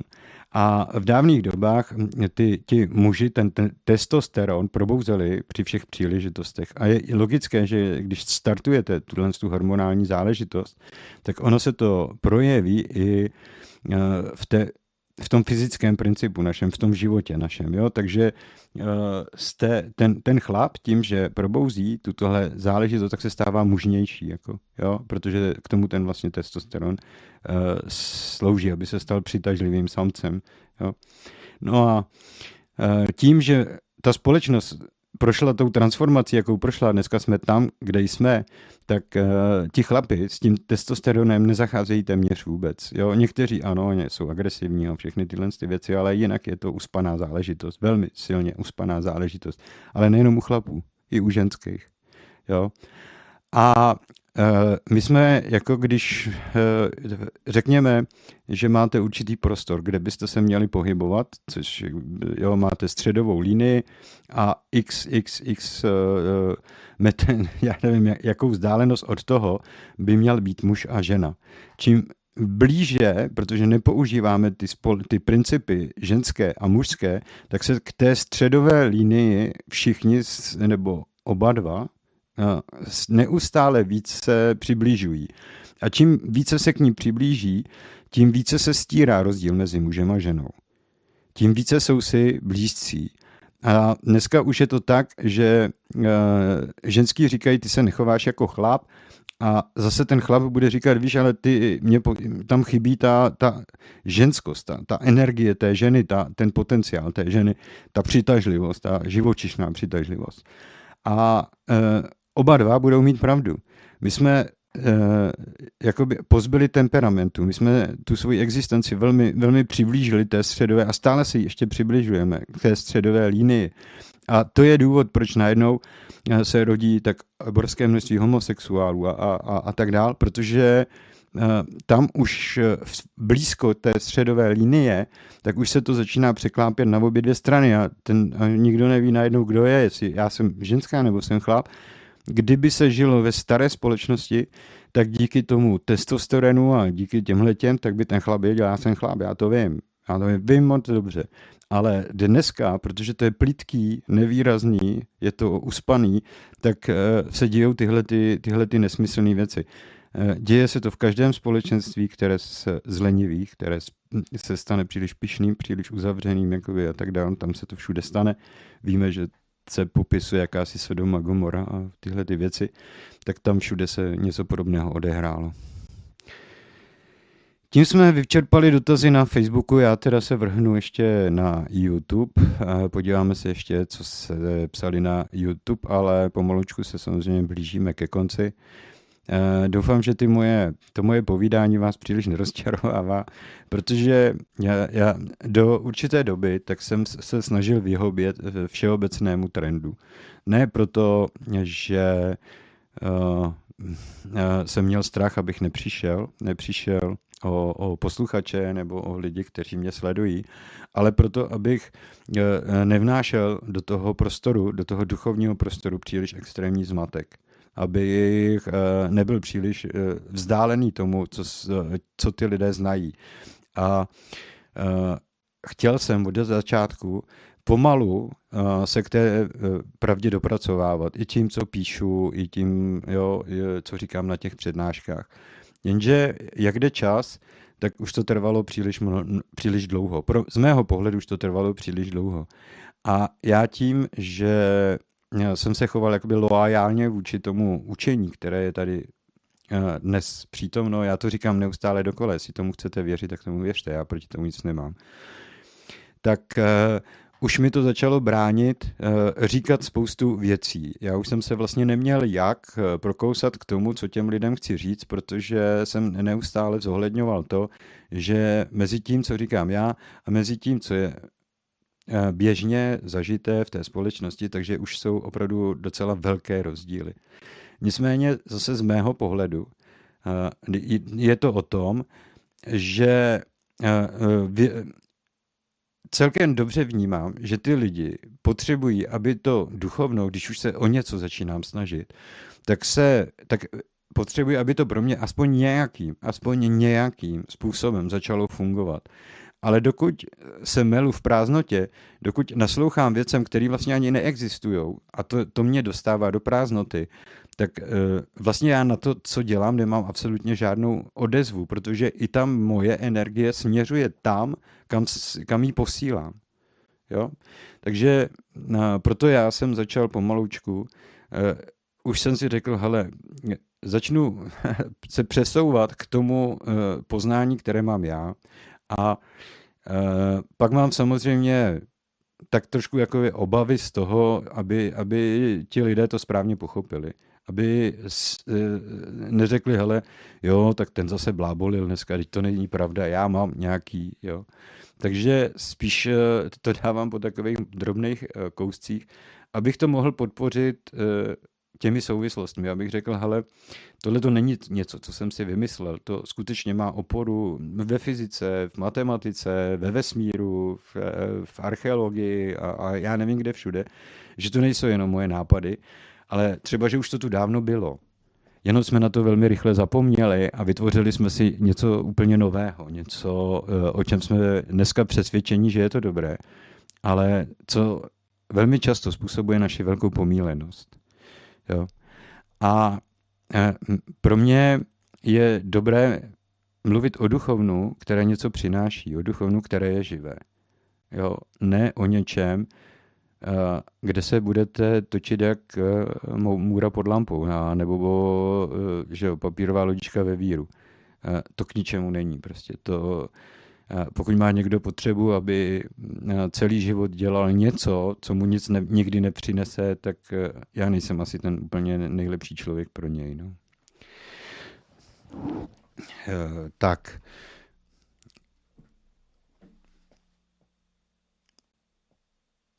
Kanony nebo kanóny. Já už se asi ke všem otázkám rozhodně nedostanu.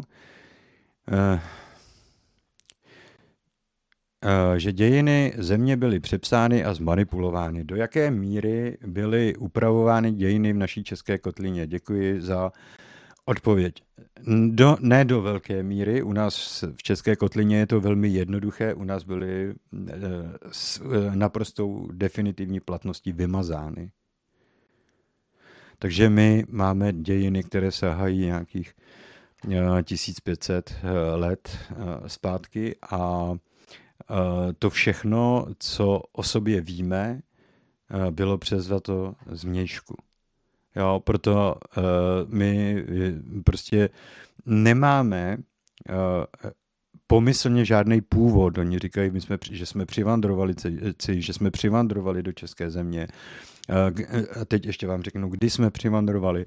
Pak samozřejmě velmi těžce vysvětlují, jestli víte, Věstonice, nálezy ve Věstonicích, jo, což je vlastně naleziště z doby kamene, kde se v těch kostrách objevil věstonický gen, se tomu říká, my jsme nositelé toho věstonického genu, někteří lidé, asi já nevím, jestli 5% nebo 9% ještě stále je nositeli toho věstonického genu. A e, pak teda jako, e, odkud se teda zpátky do těch Čech dostal, nebo jak se sem vlastně dostal, jestli tedy před těmi x tisíce lety tady e, ti lidé žili, ti e, pra, naši předci a pak utekli někam e, za oceán a že se vlastně rozhodli jenom zmanipulovat naše dějiny, aby jsme ničemu nerozuměli, aby jsme nic nepochopili, aby to byla disciplína pro akademii, pro akademické úvahy. Takže my, my vlastně o, o svých dějinách nevíme vůbec nic, víme jenom eh, to, co si někdo vymyslel. Staré pověsti české, Eduard Štorch, nějaký kopčemp nebo něco takového, jo, příběhy z doby kamene a tak dál. Takže to jsou naše dějiny, ale eh, ve skutečnosti o sobě nevíme absolutně vůbec nic, až to, co za začala zaznamenávat šlechta, teda šlechta, církev. To znamená, veškeré naše dějiny jsou církevní záznamy. Naše původní, necírkevní, které by předcházely, nebo které by šly souběžně z církví, neexistují. Nejsou absolutně vůbec žádné. Takže my vycházíme jenom z toho, co církev o našem národě zaznamenala. Nic jiného nevíme. Nevíme. A to je uh, něco, uh, co je samozřejmě z 90% vylhané, ale to nemůžeme spochybnit, protože nemáme vůbec žádnou alternativu vůči tomu. Jo? My můžeme na základě nějaké lingvistiky, nebo já nevím čeho říct, že náš jazyk je tady mnohonásobně déle, než nám vykládají jo, protože principy změny jazyka v národě jsou velmi složité, jsou velmi náročné. Je to dlouhodobý proces, není to otázka, jo, že jazyk eh, změníte ze dne na den.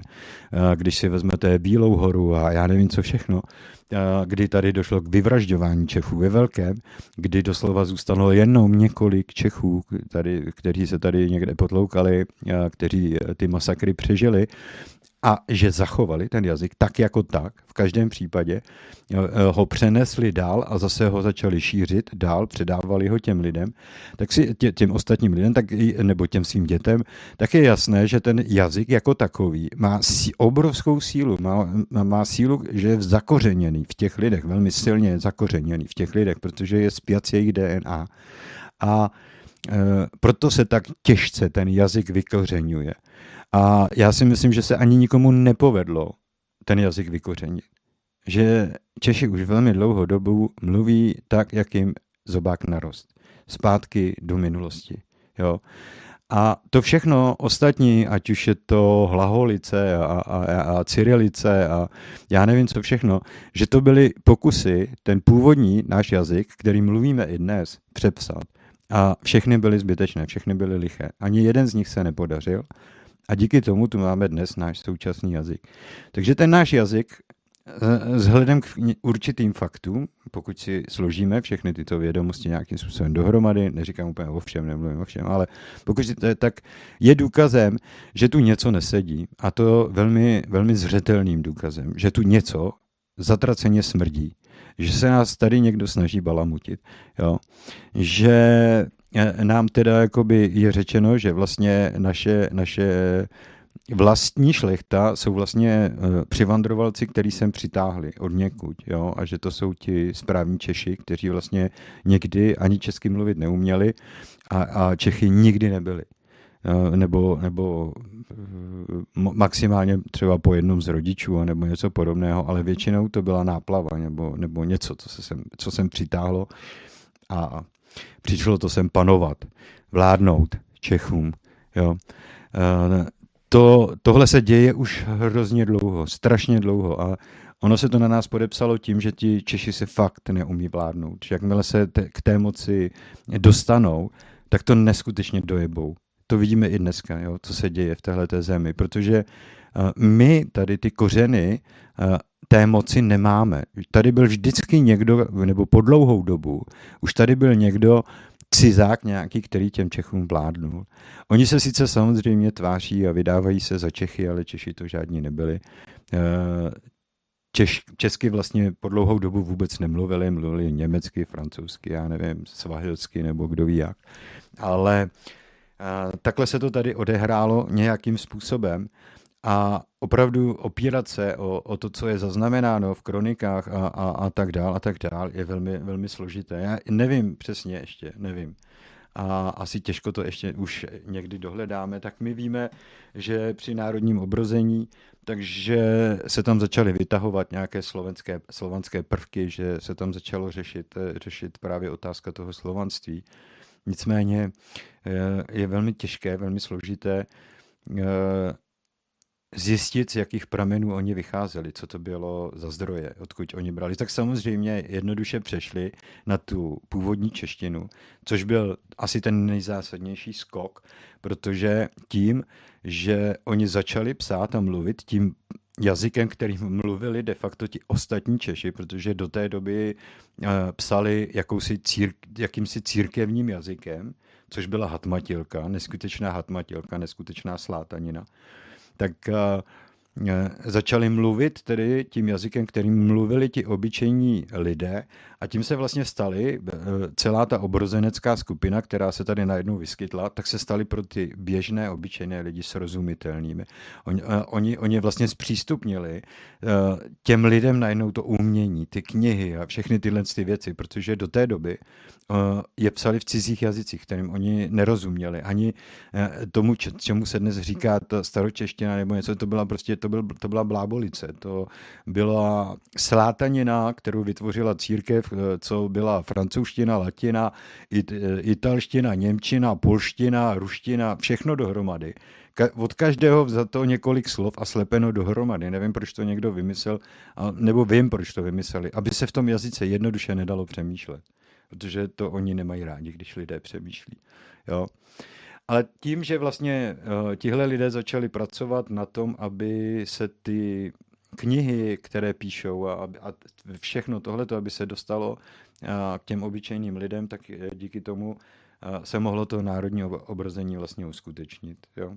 No a my dnes asi těžko do, do, dohledáme, eh, odkud se to všechno vzalo, co, co z těch pramenů je pravdivých nebo nepravdivých. Já nevím, jestli nějaký pravdec Čech existoval, jestli existovala nějaká kněžna Libuše, anebo je to absolutně vymyšlená zkazka, aby aspoň nějaké dějiny pro Čechy existovaly.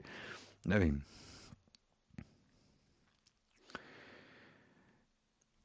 Je tu dnes i, dobře, to už jsem četl, hlasitost lepší než obvykle, děkuji, ale už se od toho mikrofonu jako zdaluju, jako docela úsilovně. Dobrý podvečer, přeji ze Slovenska, ahoj všetkým. Otázka Eri, jak hledíte na slovo kout? Postav dítě do kouta, aby se sklidnilo, je vlastně trest. A četla jsem, že spát v koutě je špatné, protože spát v koutě prý odebírá síly. Je to opravdu tak? Zkuste si lehnout do toho kouta jeden den a pak si zkuste lehnout na střed e, obýváku nebo ložnice do středu, někam, prostě do středu místnosti. Pokud v tom nějakou, nějaký rozdíl uvidíte, pocítíte obecně, zase, e, je to, je to kus od kusu, je to prostředí, jo? Nic víc, e, z jakého materiálu je ten barák postavený. Jo? A víte, že třeba v panelácích se používala radioaktivní hmota, ta škvára z těch uhelných dolů, a pak se tady vykřikovalo, že jsou všechny baráky radioaktivní. Najednou se na to, okamžitě se na to zapomnělo, jakmile se zjistilo, že by ti lidé, když by je vystěhovali, neměli kde bydlet, tak se na to okamžitě zapomnělo. Všichni, už, už nikdo neví, že to tak je. Jo. Ale myslím si, z mého pohledu uh, může třeba mít uh, vliv uh, to, na jakou světovou stranu nebo Eh, eh, jak, se, jak jsem orientovaný, když spím, protože ano, pod náma existují silovčáry, eh, tečou pod náma nějaké energie. Je možné, že něk, když tečou určitým směrem, takže to ten náš spánek podporuje a když tečou třeba kolmo k nám nebo něco podobného, nebo vodorovně k nám, takže nás to, nás, to, nás to ruší v tom spánku. Je fakt, že když cestujete, já jsem dřív jako řidič, tak jsem hodně cestoval, tak je fakt, že na některých místech se spí opravdu špatně. Vyloženě špatně, a protože třeba já jsem spál hodně v kamionu, tak vím, že ta bedna okolo mě byla neustále stejná. Ale existovaly místa, kde ten spánek byl jako přetrhávaný a tak dál, takže Neříkám, že to neexistuje, neříkám, že to neexistuje. Nespojoval bych to s nějakými kouty a tak dále, protože to je jako ta čínská astrologie, že jo, máme čtyři živly, eh, oheň, voda, země, vzduch, což vymysleli ty prastaří mistři, ale protože pak se někomu zdálo, že to je strašně málo, tak udělal eh, z těch sil, které jsou ty prazákladní, to jsou ty prasíly, ze kterých se zrodil vesmír, tak do nich zahrnul železo, dřevo, vodu, teda vodu, železo, dřevo, papír, nůžky, eh, kámen, eh, sodu bikarbonu a tyhle ty všechny, eh, udělal z toho živly a postavil na tom nějaké poznání, nějaké vědění. Jo? A my dneska máme věřit, že tohle všechno jsou živly. Japonci tomu bezmezně věří, ale Japonci věří spoustě věcí, jo? nebo Aziatě věří spoustě věcí. A přesto, že všichni budou říkat, ano, toto jsou živly, tak to nejsou živly. Živly jsou jenom to, ty, ty prasíly, protože uh, je, je, to, je to jako podobenství. Samozřejmě, že vzduch není vzduch, oheň není, jo? jsou to názvy pro prasíly. Jo? Takže vzduch bychom mohli říct, že to je prostor, anebo duch, anebo cokoliv takového, takže my bychom si museli předefinovat uh, ten název na cosi. Jo? Uh, oheň, že představuje jakoukoliv energii nebo zdrojovou energii a, a tyhle ty věci a že pak země je samozřejmě součet všech živlů. Ale já to nikomu nevyvracím. Jestli tomu máte potřebu věřit, tak tomu věřte. Jo? Prostě já jenom tvrdím, že původní nauky se zaobíraly nikoli 62 živlů, ale že se na 4 živly a bylo to, bylo to dostačující. Jo?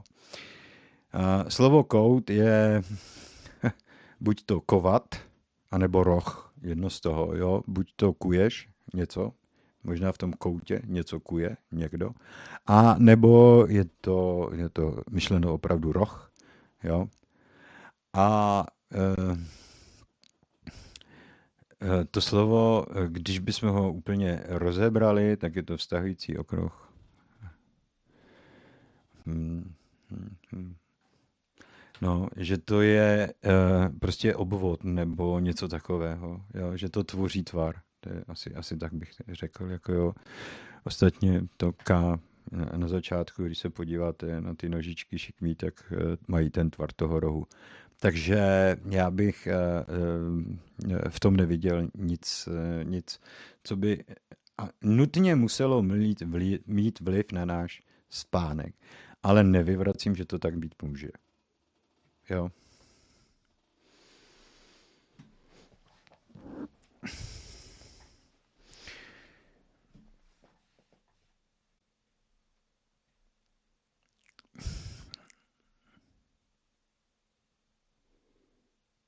No, dobře.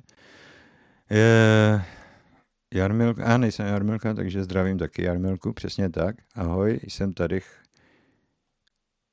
je, chvátala. Jo, Dagmara Dášenka kvůli mě vy, jakoby vyměnil, mě vyměnila za chvátala, to se divím.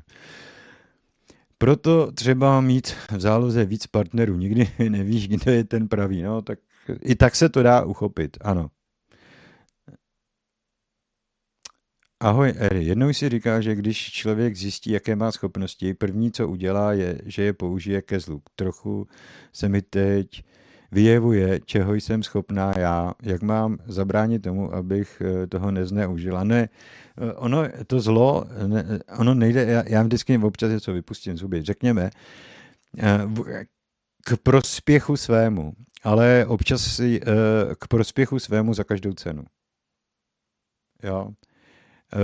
Jestli to nechci zneužít, tak bych měl vždycky přemýšlet o tom, abych z toho měl prospěch já, ale aby z toho měl prospěch ještě někdo jiný.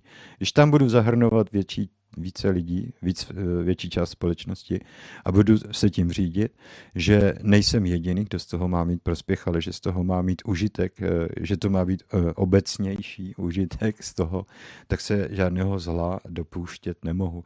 Když to budu jenom já, když to bude egoisticky silně egoistický přístup, tak z pravidla to končí tak, že těm lidem nějakým způsobem ubližuji. Jo že nezohledňuje tím, že nezohledňuje jejich zájmy, jejich potřeby. Jo, jakmile tam je byt jenom jeden, dva lidé, tak už musím jejich zájmy uh, zohlednit. Eri, líbí se mi vaše čeština. Je nejen, že píšete spisovně, ale vy spisovně také mluvíte a to se mi hezky poslouchá. Děkuji vám za to. Ne vždycky, ne vždycky. Někdy uh, záleží na náladě. Opravdu záleží hodně na náladě. Já umím být uh, hodně nespisovný jo, hodně nespisovný, jo. Uh, takže uh, podle toho, jak jsem nastavený vnitřně.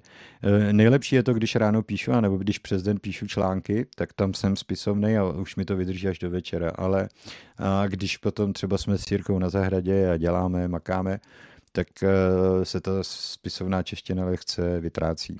Jo, takže to je tak, já, já nejsem až takový, že bych potřeboval si na něco hrát, takže jestli to, jestliže to přijde, že mluvím třeba hodně spisovně, tak je to spíš automaticky samo od sebe, že e, to používám, zrovna momentálně to používám. Ale umím mluvit i nespisovně, nebojte se. Dobrý den, v loni mi odešel bratr, kterého jsem považoval spíš za své dítě, jako starší Segura. A že necelé dva měsíce mi dcera oznámila, že je v jiném stavu. Je možné, aby to byl můj reinkarnovaný bratr. E, možné to je, samozřejmě, to možné je. A bude naprosto ideální, když tomu nebudete věřit, když to necháte plavat. Jo, protože on jako váš bratr nepřijde je vaším bratrem byl v tom životě, který už skončil. A teď, až přijde, i kdyby to byl váš bratr, tak bude žít další život, ve kterém bude zase zastávat jakoby jinou, jinou pomyslně roli eh, v těch vztazích, jo, rodinných a tak dále. Takže mu tu jeho roli, tak jak se narodil té dceři a tak dále, tak mu ji nechte.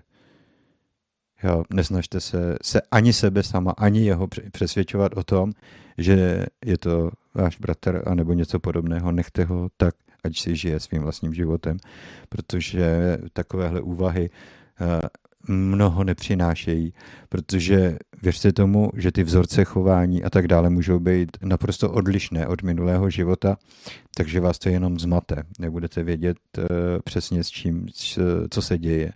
Jo? Budete mít nastavené očekávání, protože máte toho člověka, toho bratra jste znala a tak dál a ten malý to vůbec nebude mít v sobě. Ten se bude chovat úplně jinak, protože se narodil do tohohle života, ne do toho, který měl předtím.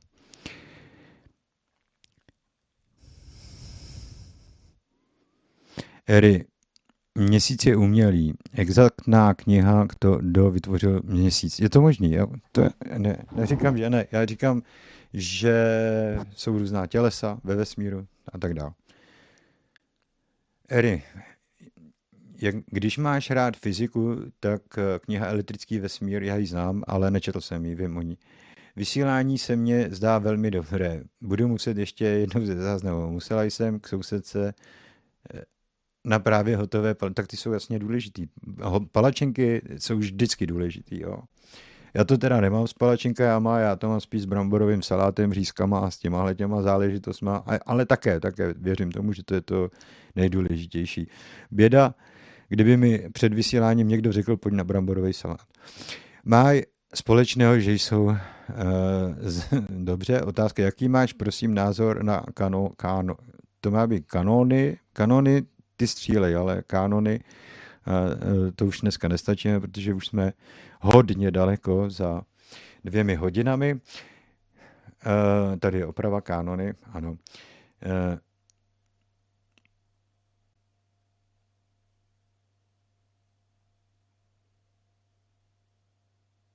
jaký je váš názor na čtyř jezdce apokalypsy? Co symbolizují? Čtyři jezdci apokalypsy symbol, to už je jedno, co symbolizovali. Apokalypsa byla sepsaná pro události, které už se staly v dávné minulosti. Jo, nemá vůbec vztah k přítomnosti, k naší současnosti. Takže byly sepsány na základě toho, Eh, že tady byla jaká, jakési období, kdy ta církev se začala rozpadat a eh, začaly se utvářet de facto eh, jakési sekty, které byly, byť byly postaveny na křesťanském učení, tak si začaly vytvářet jak bych to řekl, svoji liturgii, prostě svoje, svůj způsob vyznání a tak dál, který se odkláněl od církevního dogmatu, tak v té době eh, bylo sepsáno zjevení eh, Jana eh, pro tyhle ty církve.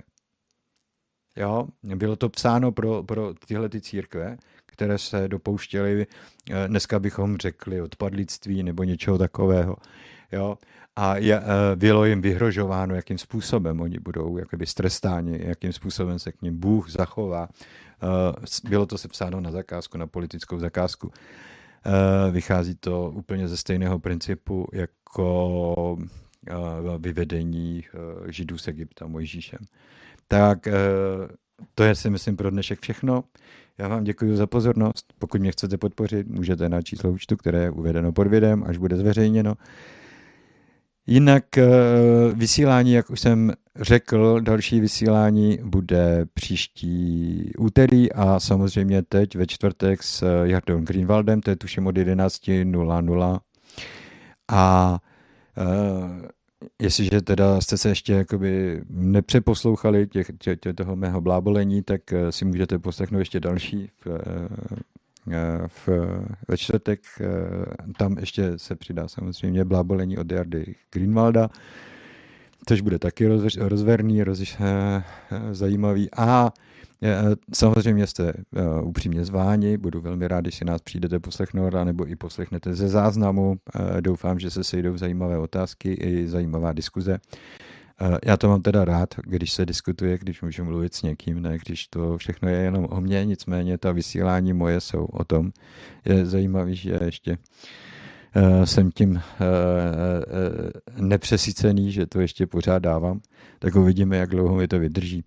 Tak jo, přeji všem krásnou dobrou noc. Doufám, že se ve zdraví se uslyšíme v úterý nebo ve čtvrtek s Jardou Greenwaldem. No a do té doby Naschledanou.